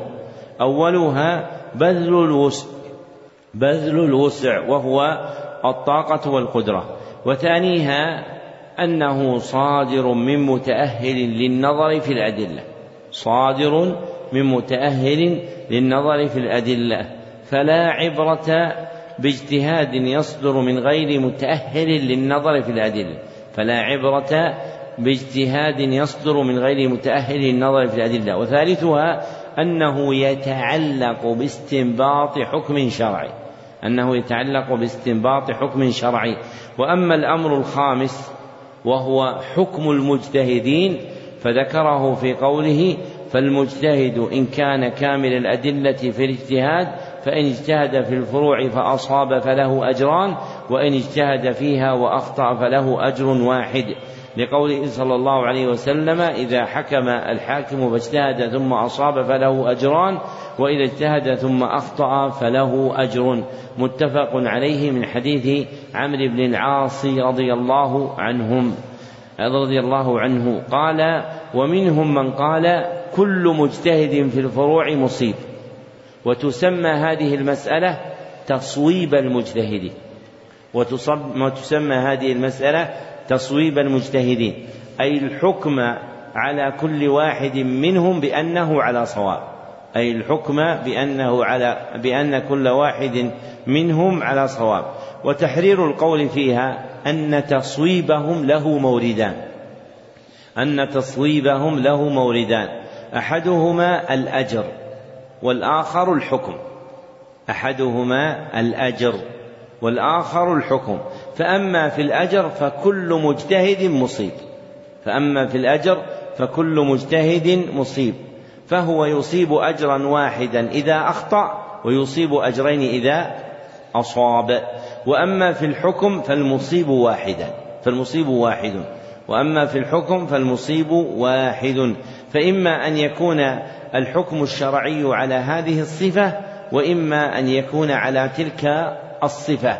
فلا يكون الصواب في حكم شرعي على وجهين مختلفين. وهذا الذي ذكره كله متعلق بالاجتهاد في الفروع. وهي عندهم الأحكام الطلبية العملية. وهذا الذي ذكره كله متعلق بالاجتهاد في الفروع وهي عندهم الأحكام الطلبية العملية.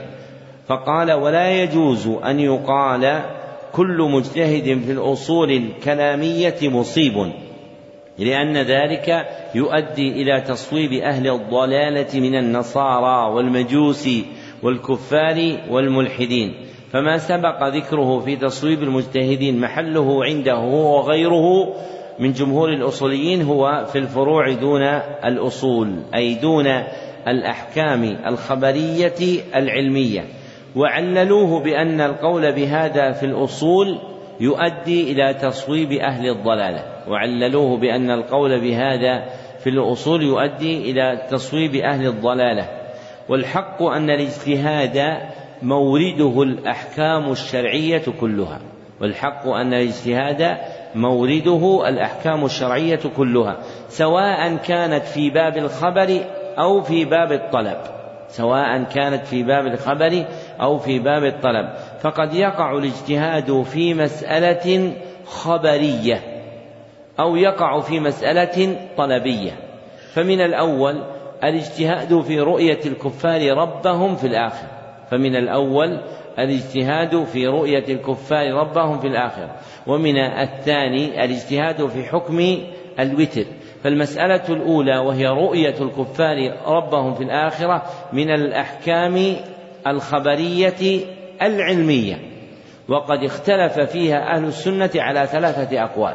وقد اختلف فيها أهل السنة على ثلاثة أقوال فوقع فيها الاجتهاد عند أهل السنة. والمسألة الثانية اختلف فيها على أقوال لا تخفى كالقول بالفرض أو النفل أو اختصاص الفرض بأهل القرآن والنفل بغيرهم. فالمسألتان كلاهما مما جرى فيه الاجتهاد. فالصواب أن لا يعلق الأمر بالنظر إلى المسألة هل هي خبرية أم طلبية. بل يعلق في كونها قابلة للاجتهاد أم غير قابلة له. فما كان من الأصول فلا يقبل الاجتهاد وما كان من الفروع فإنه يقبل الاجتهاد سواء كان خبرا أو طلبا. ويعلم ذلك من الأدلة وعمل الأجلة. ويعلم ذلك من الأدلة وعمل الأجلة. فإذا وقع اجتهاد في مسألة لا تعويل عليها في الاجتهاد ألقي هذا الاجتهاد ظهريا. وأما إن كانت المسألة اجتهادية فالاجتهاد باق فيها إلى قيام الساعة. وما عللوا به من تصويب الواقعين في ضلالة لا يصح لهم. وما عللوه من تصويب الواقعين في ضلالة لا يصح لهم لأنه اجتهاد صادر من غير متأهل في الأدلة لأنه اجتهاد صادر من غير متأهل في الأدلة.